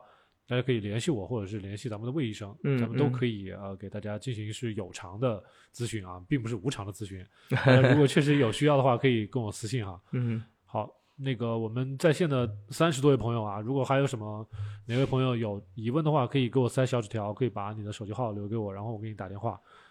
我们再来看一下下面的一些留言，留言挺多的，但是可能没有办法一一的，一一都简单的，我们给你一些建议吧，对对对对嗯。对，因为有的问题的话呢，确实说起来比较多。嗯，有一个朋友问哺乳期能不能低碳高脂饮食，看不出来，低碳高脂饮食，这个哺乳期的话呢，我觉得还它是要生酮吗？嗯，如果是要生酮，我觉得不适合了。是因为哺乳期或者是怀孕期间的话呢，我们都不太建议，嗯，不太建议做生酮。嗯好，一不不管是哺乳期、怀孕期，可能都不太适合做生酮。对对对啊现在嗯医学界是没有这方面的数据的，没有指导，嗯所以我们都不能给这种建议。呃，有些网友会强调自己做了生酮，但是无迹可寻，是吧？嗯他们不能提供证据，咱们也不能听他嘴巴乱说。之前我们也确实看到我，我之前发过一些帖子，然后有嗯些网友就这么跟帖，就说我就生酮了，我就哺乳期或者说嗯怀孕的时候生酮了，嗯呃，但是在我看，你能不能证明你在怀孕的这个十个月的过程中，每天血酮都在 一点几啊，是吧？只是我们不太建议。对，嗯，并不是说你生酮了就一定会出现不良的后果。对对对对，嗯，只是从我们我又因为有的时候的话呢，我们还是要谨慎一些。嗯嗯，啊有很多朋友是经常外食的，很担心摄入隐形碳水，这个真的确实对大家没有特别好的建议啊。就是即使是外食的时候，也只能挑一些干净的餐餐馆，嗯然后尽量去，比如说自助餐，你能看到这个食材，嗯或者说它基本上没有经过怎么样的那种加工，你可以直嗯接食材加过来，搭配一些蘸碟，然后自己吃，这样算是比较安全的。不然他都给你做好了端上来，那这基本上就很难避免了。因为外边的吃吃饭的话呢，很多调料我们也不知道加的什么。对对对对嗯对。哦，好了，利诺雅有留言啊，利诺雅他是咱们一个老朋友了，从一五年开始做生酮，嗯他说他断碳用了一两年，断食又用了一两年，感觉三到四年才能适应一日一餐，最起码可以持续三个月。所以像有些嗯朋友很着急啊，断碳啊，是呃，或者是做生酮啊，它切换的非常快，嗯，这种特别着急的心态，嗯。心态我是能理解，但是我会告诉大家，这不科学。是的，呃你一定嗯会遇到一些呃，不管是呃阶段反应啊，或者是这种食欲的这种难以平复啊，或者像有些女生，那可能真的会出现姨妈或者是头发的一些嗯异常，呃，这个身体它有一个适应过程。嗯。真正能适应这么激烈的断碳是谁？男生，嗯。男生是可以的，但是男生也做不到戒掉这些碳水的瘾。啊是的我有我有些包括我自己。对对对，就是这个戒瘾的这个过程，大家就想，如果我自己抽烟，我要、嗯我要把这个烟瘾戒掉，我应该怎么操作嗯啊？你先想明白这个问题，你再来考虑怎么断碳，嗯怎么做这个一日一餐、一日两餐这种操作啊。这个就是说，我们的瘾是在大脑里面根植的一个一个、嗯一种嗯一种状态，怎么让大脑接受另外一个状态，这是一个这是一门技术。嗯然后有朋友问这个发酵的纳豆属不属于碳水化合物？不属于嗯啊，但是它确实含有碳水化合物，但是发酵纳豆还算 OK，能吃一些。对，发酵的纳豆嗯它主要是改变也是改变我们肠道菌群，因为嗯发酵类的食物的话，对肠道菌群还是有作用的。嗯，好，这个比较简单，这个就是嗯说生酮饮食对低碳生酮饮食对甘油三酯的影响。嗯，嗯，这个应该讲了很多次了吧？一 般就是下降。如果你发现甘油三酯上升了，这是有问题了。对，呃初期的话呢，可能你操作不当的话呢，会会发现甘油三酯升高。好像更年期的那个女生，她们那个雌性激素如果比较嗯乱，它好像也能对，也能造成。尤其是你操作不当，呃，会引起甘油三酯升高。嗯嗯，激素，对激素的水平啊，或者是年纪啊，我们的有的时候它都会影响。嗯呃，应该是不会升高很明显的。哦，嗯嗯好，感谢云清扬给我们点了这么多次赞啊，啊，然后这个 Pumpkin Mom 他说哦，Pumpkin Mom 他说刚开始做生酮，昨天血酮零点五，今天零点七，然后现在来大姨妈了，会影响入酮吗？哦，如果大姨妈已经来了的话，那么在接下来的两周之内，你可能生酮的效应会受到影响。嗯这个就是咱们的卵泡期，你的雌性激素会越来越多，它会影响生酮的进程。嗯但是就是说，如果你今天是零点五，今天零点七，这个还好啊。可能真正受到影响是到最后，就是到排卵的那个附近那个时候会，嗯嗯，孕激素的。作用，对对对，孕激素对它作用还是比较明显的。啊，好。啊，这个朱国荣他说他自己是蛋奶素十四年，嗯，去年不严格的低碳十四年，啊，去年不严格的低碳了一年，现在生酮了一个月，每日如何搭配素油蛋白质？哇，这个咱们可以跟跟我们的 呃魏医生可以付费咨询一下，这个确实我我可能对于这个素食我是没办法了。什么叫素素油油？我都没有听说过。它就应该是植物油油了，呃，意思可能是、是不哦是？植物油啊？对，比如说橄榄油啊，呃，椰子油啊，它用这些油类来来来来来替代这些动物的油脂，嗯。这个咱们这边确实魏医生有有手手下有但是我告诉你，我素食了很多年，但是我一直，包括现在，我素食转化成低碳的过程当中呢，我都维持了好将近有半年多了，嗯还是没有达到效果。我还经常会吃一些碳水，嗯嗯、我的食欲啊还是什么的，还是不太好控制，嗯所以。呃，我可能就属于那种不能够迅速的进入到那个那个转化过程当中去，嗯所以我经常是，比如说在外面吃饭的话，也是还是会吃一些碳水。嗯嗯，所以素食转化成生酮的话呢，就更难一些。嗯。嗯，很很复杂。我之前家里现在就有一本书专门讲，呃，那个 vegan，嗯呃，尤其是纯素食的人，对 vegan 怎么做 生酮，嗯我看完之后我就觉得太复杂了，我是嗯不想去学的。但是如果这个国内有这个市场，然后有哪个博主真的是自己坚定了做一辈子素食的这个 这个信念的话，我倒是可以把这本书让他看一看，嗯然后然后让他去把这部分节目做出来。不过确实这个东西，嗯，我不知道朱国荣现在做生酮是所谓的素食生酮，嗯嗯，比较难的，还是已经嗯开始摄入有动物蛋白或者是动物脂肪了。如果仍然还是在吃素的话，蛋奶素，嗯，蛋奶素就是可以，他喝牛奶也也吃鸡蛋，好的脂肪的来源其实可以让他吃奶酪吗？嗯他能吃嗯奶酪，吃一些呃，啊那也不好说。奶酪嗯啊，橄榄油啊，坚果呀，这些东西都是可以吃的，这是比较好的呃脂肪的来源。蛋白质嘛，那你就只有大豆蛋白或者一些别的一些植物蛋白了。他既然可以吃蛋的话呢，可以吃一些鸡蛋。对，嗯鸡蛋也可以吃，不过还是建议这位朋友你去做一个体检啊，你去查一下食物不耐受。嗯很多人都就是直接就不能吃鸡蛋了。嗯但是但是我们不能就直播的时候给你一个一个搭配啊，这个是嗯做不到的，这个需要营养师帮你来做调配。嗯，好，好了，我们最后一个那个开奖的名单出来了，我们看一下是谁。好，是林星，太好了，林鑫，林鑫前段时间跟我有有那个联系，然后现嗯在又中了你的这个联系，嗯嗯，太好了。好，林鑫欢迎跟我们沟通交流。Chris 记得跟我联系啊，Chris，我知道他是谁，到时候我们来联系他。嗯他说他不吃动物蛋白，不吃动物脂肪。嗯，那我就只能告诉你，相对来说难度会大一些。包括到现在我自己也在转变过程当中，也难度很大。嗯嗯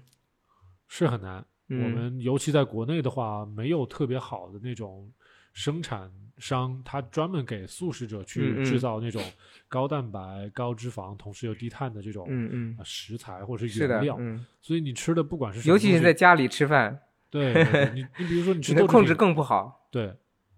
吃些豆制品啊什么，你这个很容易一下就超标了，碳水嗯超标了，你又没有没有办法把这个碳水完全刨出去。是的，嗯。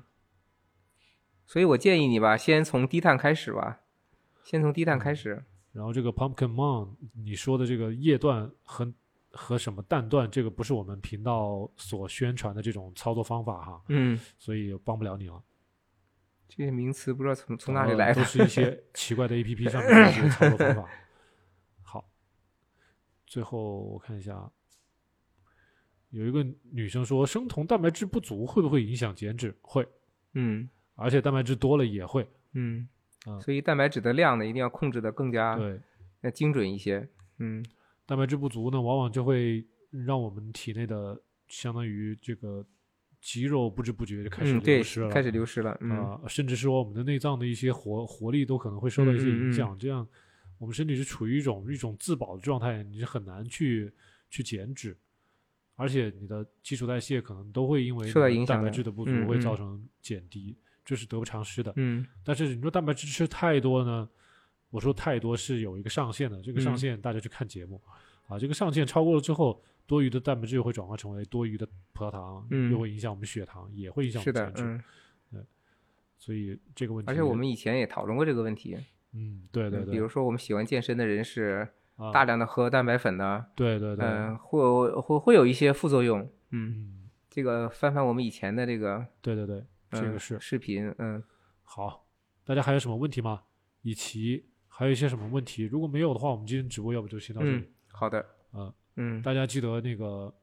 一会儿中奖的朋友跟我联系啊，然后再就是也可以私下联系我们的小莫老师，或者联系我这里，然后私信就可以。对详细的去做一些，因为有时候在时间限制吧，在直播间是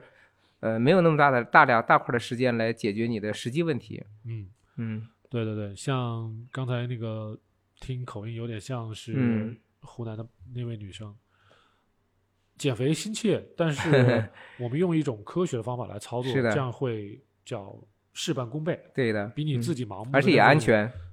对比比自己盲目的什么疯狂的断食、疯狂的节食，嗯嗯效果要好很多。啊、这不光是效果，而而且是保障安全。是的大嗯。家要在减肥，把减肥当做健康的一个，嗯，尤其刚才那个朋友啊，他已经啊。出现血压的异常了，对，呃，所以你这个减肥不是一个简简单单的一个减肥了，嗯。嗯，所以还是要建议你，呃，把这个这个这个基础吧建立在医学科学的基础之上，嗯。这样的话你自己也放心。嗯，而且很多女生呢，不管是出于什么啊，我、嗯。我其实我也能理解，就是大家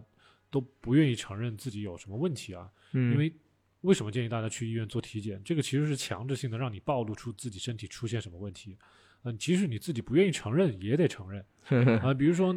你去查血糖高，那就是血糖高；你的激素有问题，就是有问题。嗯，查了你有甲减，那就是有甲减。是的，这个不是说啊，我挺好的，我感觉挺好的就好了，就是东西都会影响到我们的健康，影响到我们的减肥，嗯呃，影响到大家顺利的做生酮，所以对这些东西，呃，大家要足够的认识。呃我们不是普通的那种网红博主啊、就给你、嗯呃卖那两个补剂，我这什么东西都是可以解决啊，你就吃这个就能解减肥了，是吧？呃，实际上不这样，嗯呃，大家还是就是说用一个稍微理性一点的这种眼光来看嗯待咱们的所有的节目也好，直播也好，还有这种呃访谈也好啊。可能我们一贯都是这样子的，但是就没有那么娱乐性质了。这这也是我们的这个死穴啊，没有没没有那么吸引人。啊不够开心。我们到时候嗯请一些口才好的一些朋友跟我们一起插个会儿也，可以。嗯嗯好，我们最后再看一下，妮妮有一个问题，她说怎样让胆固醇降低，或是不是少吃动物油就可以了？嗯啊，刚才我们在直播刚开始的时候就说过了，就是其实多吃动物油带来的唯一的效果就是你的 HDL 可能会变嗯高，总胆嗯固醇可能会变高，但是胆总胆固醇变高会不会是坏事呢？也不不一定呃不是，啊，呃从 HDL 啊，它是它是个好胆固醇。嗯，它实际上是把我们体内的外周的胆固醇给你运送到肝脏进行代谢的。啊，嗯、我们指的这个呃胆固醇升高的话呢，一般就是低密度脂蛋白。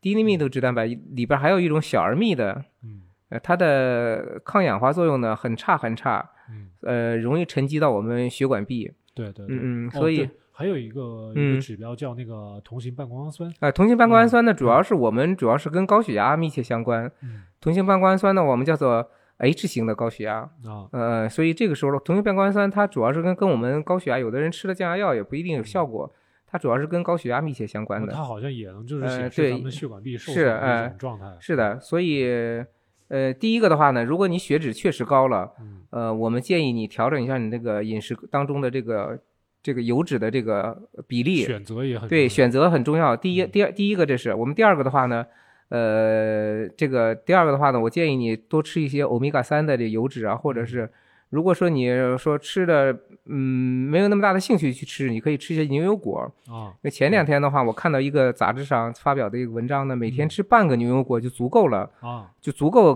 改变我们的血脂的这个这个状况了。所以，如果说你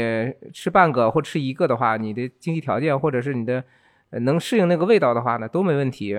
嗯，还有一个的话呢，就是适当的运动，嗯适当的运动的话呢，可以改善你的这个血脂的比例。再有一个的话呢，呃，实在不行的话呢，我们可以补充一些烟酸，就是维生素嗯 B 三，呃，你可以补充一些维 B 族维生素类的，呃，所以这个时候的话呢，都可以改变你的血脂的这个情况啊。是是是，怎么大家对这个胆固醇稍微认识、嗯理解深深刻一点？不是说所有的胆固醇都是坏的，对对对，啊，是的，嗯要看你升高的是什么样的胆固醇。嗯，是的，嗯，明所以你在做生酮，然后你的脂代谢很旺盛，然后嗯你胆固醇相应的提高了，是吧？那么这就很多情况下，它也可能是个过程。对，对嗯对嗯，嗯，还有你比如说像有些女生，她真的是更年期嗯血脂乱了，嗯这个东嗯西你说盲目去吃胆固呃降压呃 降胆固醇对对对药可能也不太合嗯适。是你先把你的脂肪的这个含量啊，这个比例啊，先先先调整过来。嗯，嗯所以他说是不是就少吃动物油脂？我觉得这个不是科学的操作嗯方法啊。像下面有一个朋友，他说买橄榄油挺困难，不知道哪个牌子好。首先，首先我没有什么好的牌子推荐，嗯你可倒是可以去沃尔玛呀、开克士啊，或者是那个山姆会员店啊，买他们嗯自己的那种官方嗯合作出来的那种好的初榨橄榄油，那种是比较靠谱的。嗯。另外的话，我再补充一句，就是我们的嗯胆固醇呢，或者呃血脂啊，它的高的话呢，跟你的饮食并不是说特别特别密切相关。嗯呃，主要是跟你肝脏的功能啊，还有你的年纪啊，就是这个这个激素的分泌的水平还是密切相关的。嗯所以说，你想通过饮食来调整百分之百的调整你的血脂的话呢，嗯呃，不太不太容易实现。啊，嗯，所以有的时候呢，要密切观察你的这个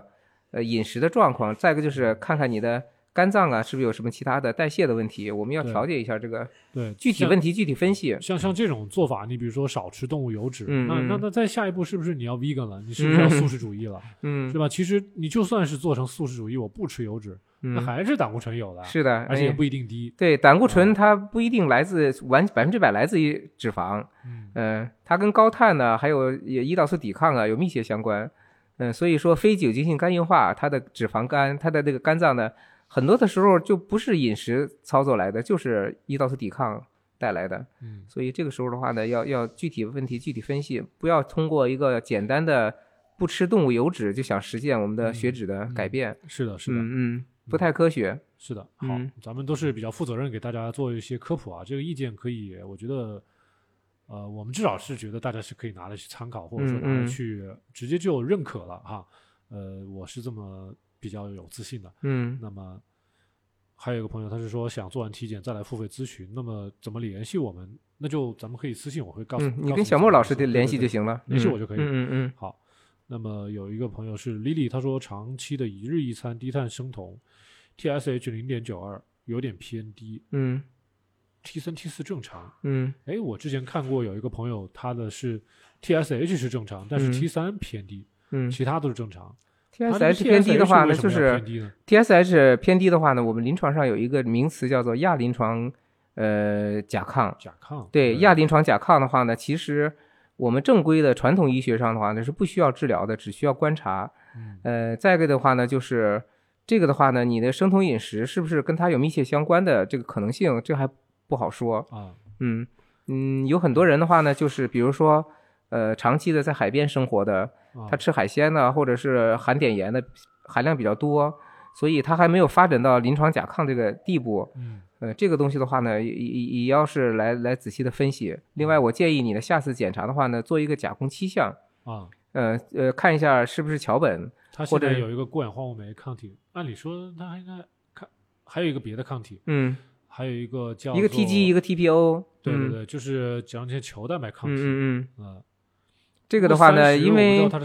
对，因为没没有参考照指呃，参考指标，呃，因为桥本甲状腺炎的话呢，开始的时候它可能会出现亚临床甲亢，也出现甲亢，也上来就甲减，它的表现多种多样的，嗯，所以这个如果不是单纯性甲亢的话呢，那我就建议你把这个详详细的指标再具体来做一下，看看是不是桥本。对，嗯，如果是桥本的话呢，生酮是有一定的作用的。呃，因为自身免疫性疾病它还是有一点点作用的。所以像丽丽的话，如果你周围找不到好的医生帮你去分析你的体检报告的话，你可嗯以跟我们的魏医生联系，然后给你进行一个收费的咨询。嗯啊，因为咱们那个免费的咨询 应该就三个，嗯啊，你可以联系我们。呃，像这种啊，大家可能也发现了，我们这个做两个小时直播跟大家交流，其实也是不容易，挺辛苦的。呃，有什么需求可以跟我们在后台再私信啊。我们这个嗯如果再去额外的给大家提供一些，比如说嗯体检报告的解读啊，或者是一些啊、你的一些症状的一些分析啊，这些东西可能是需要有偿的，大家可以考虑一下。嗯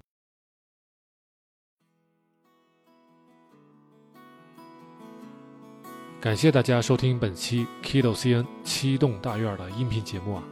如果节目里的知识对您有用呢，请您记得点赞、收藏、分享。咱们七栋大院从二零一八年至今，坚持传播简单、科学、务实的低碳生酮知识以及人物访谈，几年间帮助了数不清的朋友改善了自身健康。许多朋友呢，还将节目中的知识和原理应用到周围的亲戚、朋友以及父母的身上啊，让更多的人变得健康。咱们七栋大院专辑下，也有着好几十条热情洋溢的满分好评。咱们专辑综合评分是九点八分。在感激之余，也希望大家更多的支持我们的节目。我们接受大家的捐赠，在公众号 Keto CN K E T O C N 菜单中可以找到捐赠的二维码。小莫老师也接受大家的付费咨询，按小时计费。如果大家还有更多的专业的需求，也可以积极的与我联系啊，咱们留言或者是私信。七栋大院的官方网站也有更多的内容与介绍，欢迎大家访问 kidocn.com 或者百度搜索“七栋大院”官网。我们下期节目再见。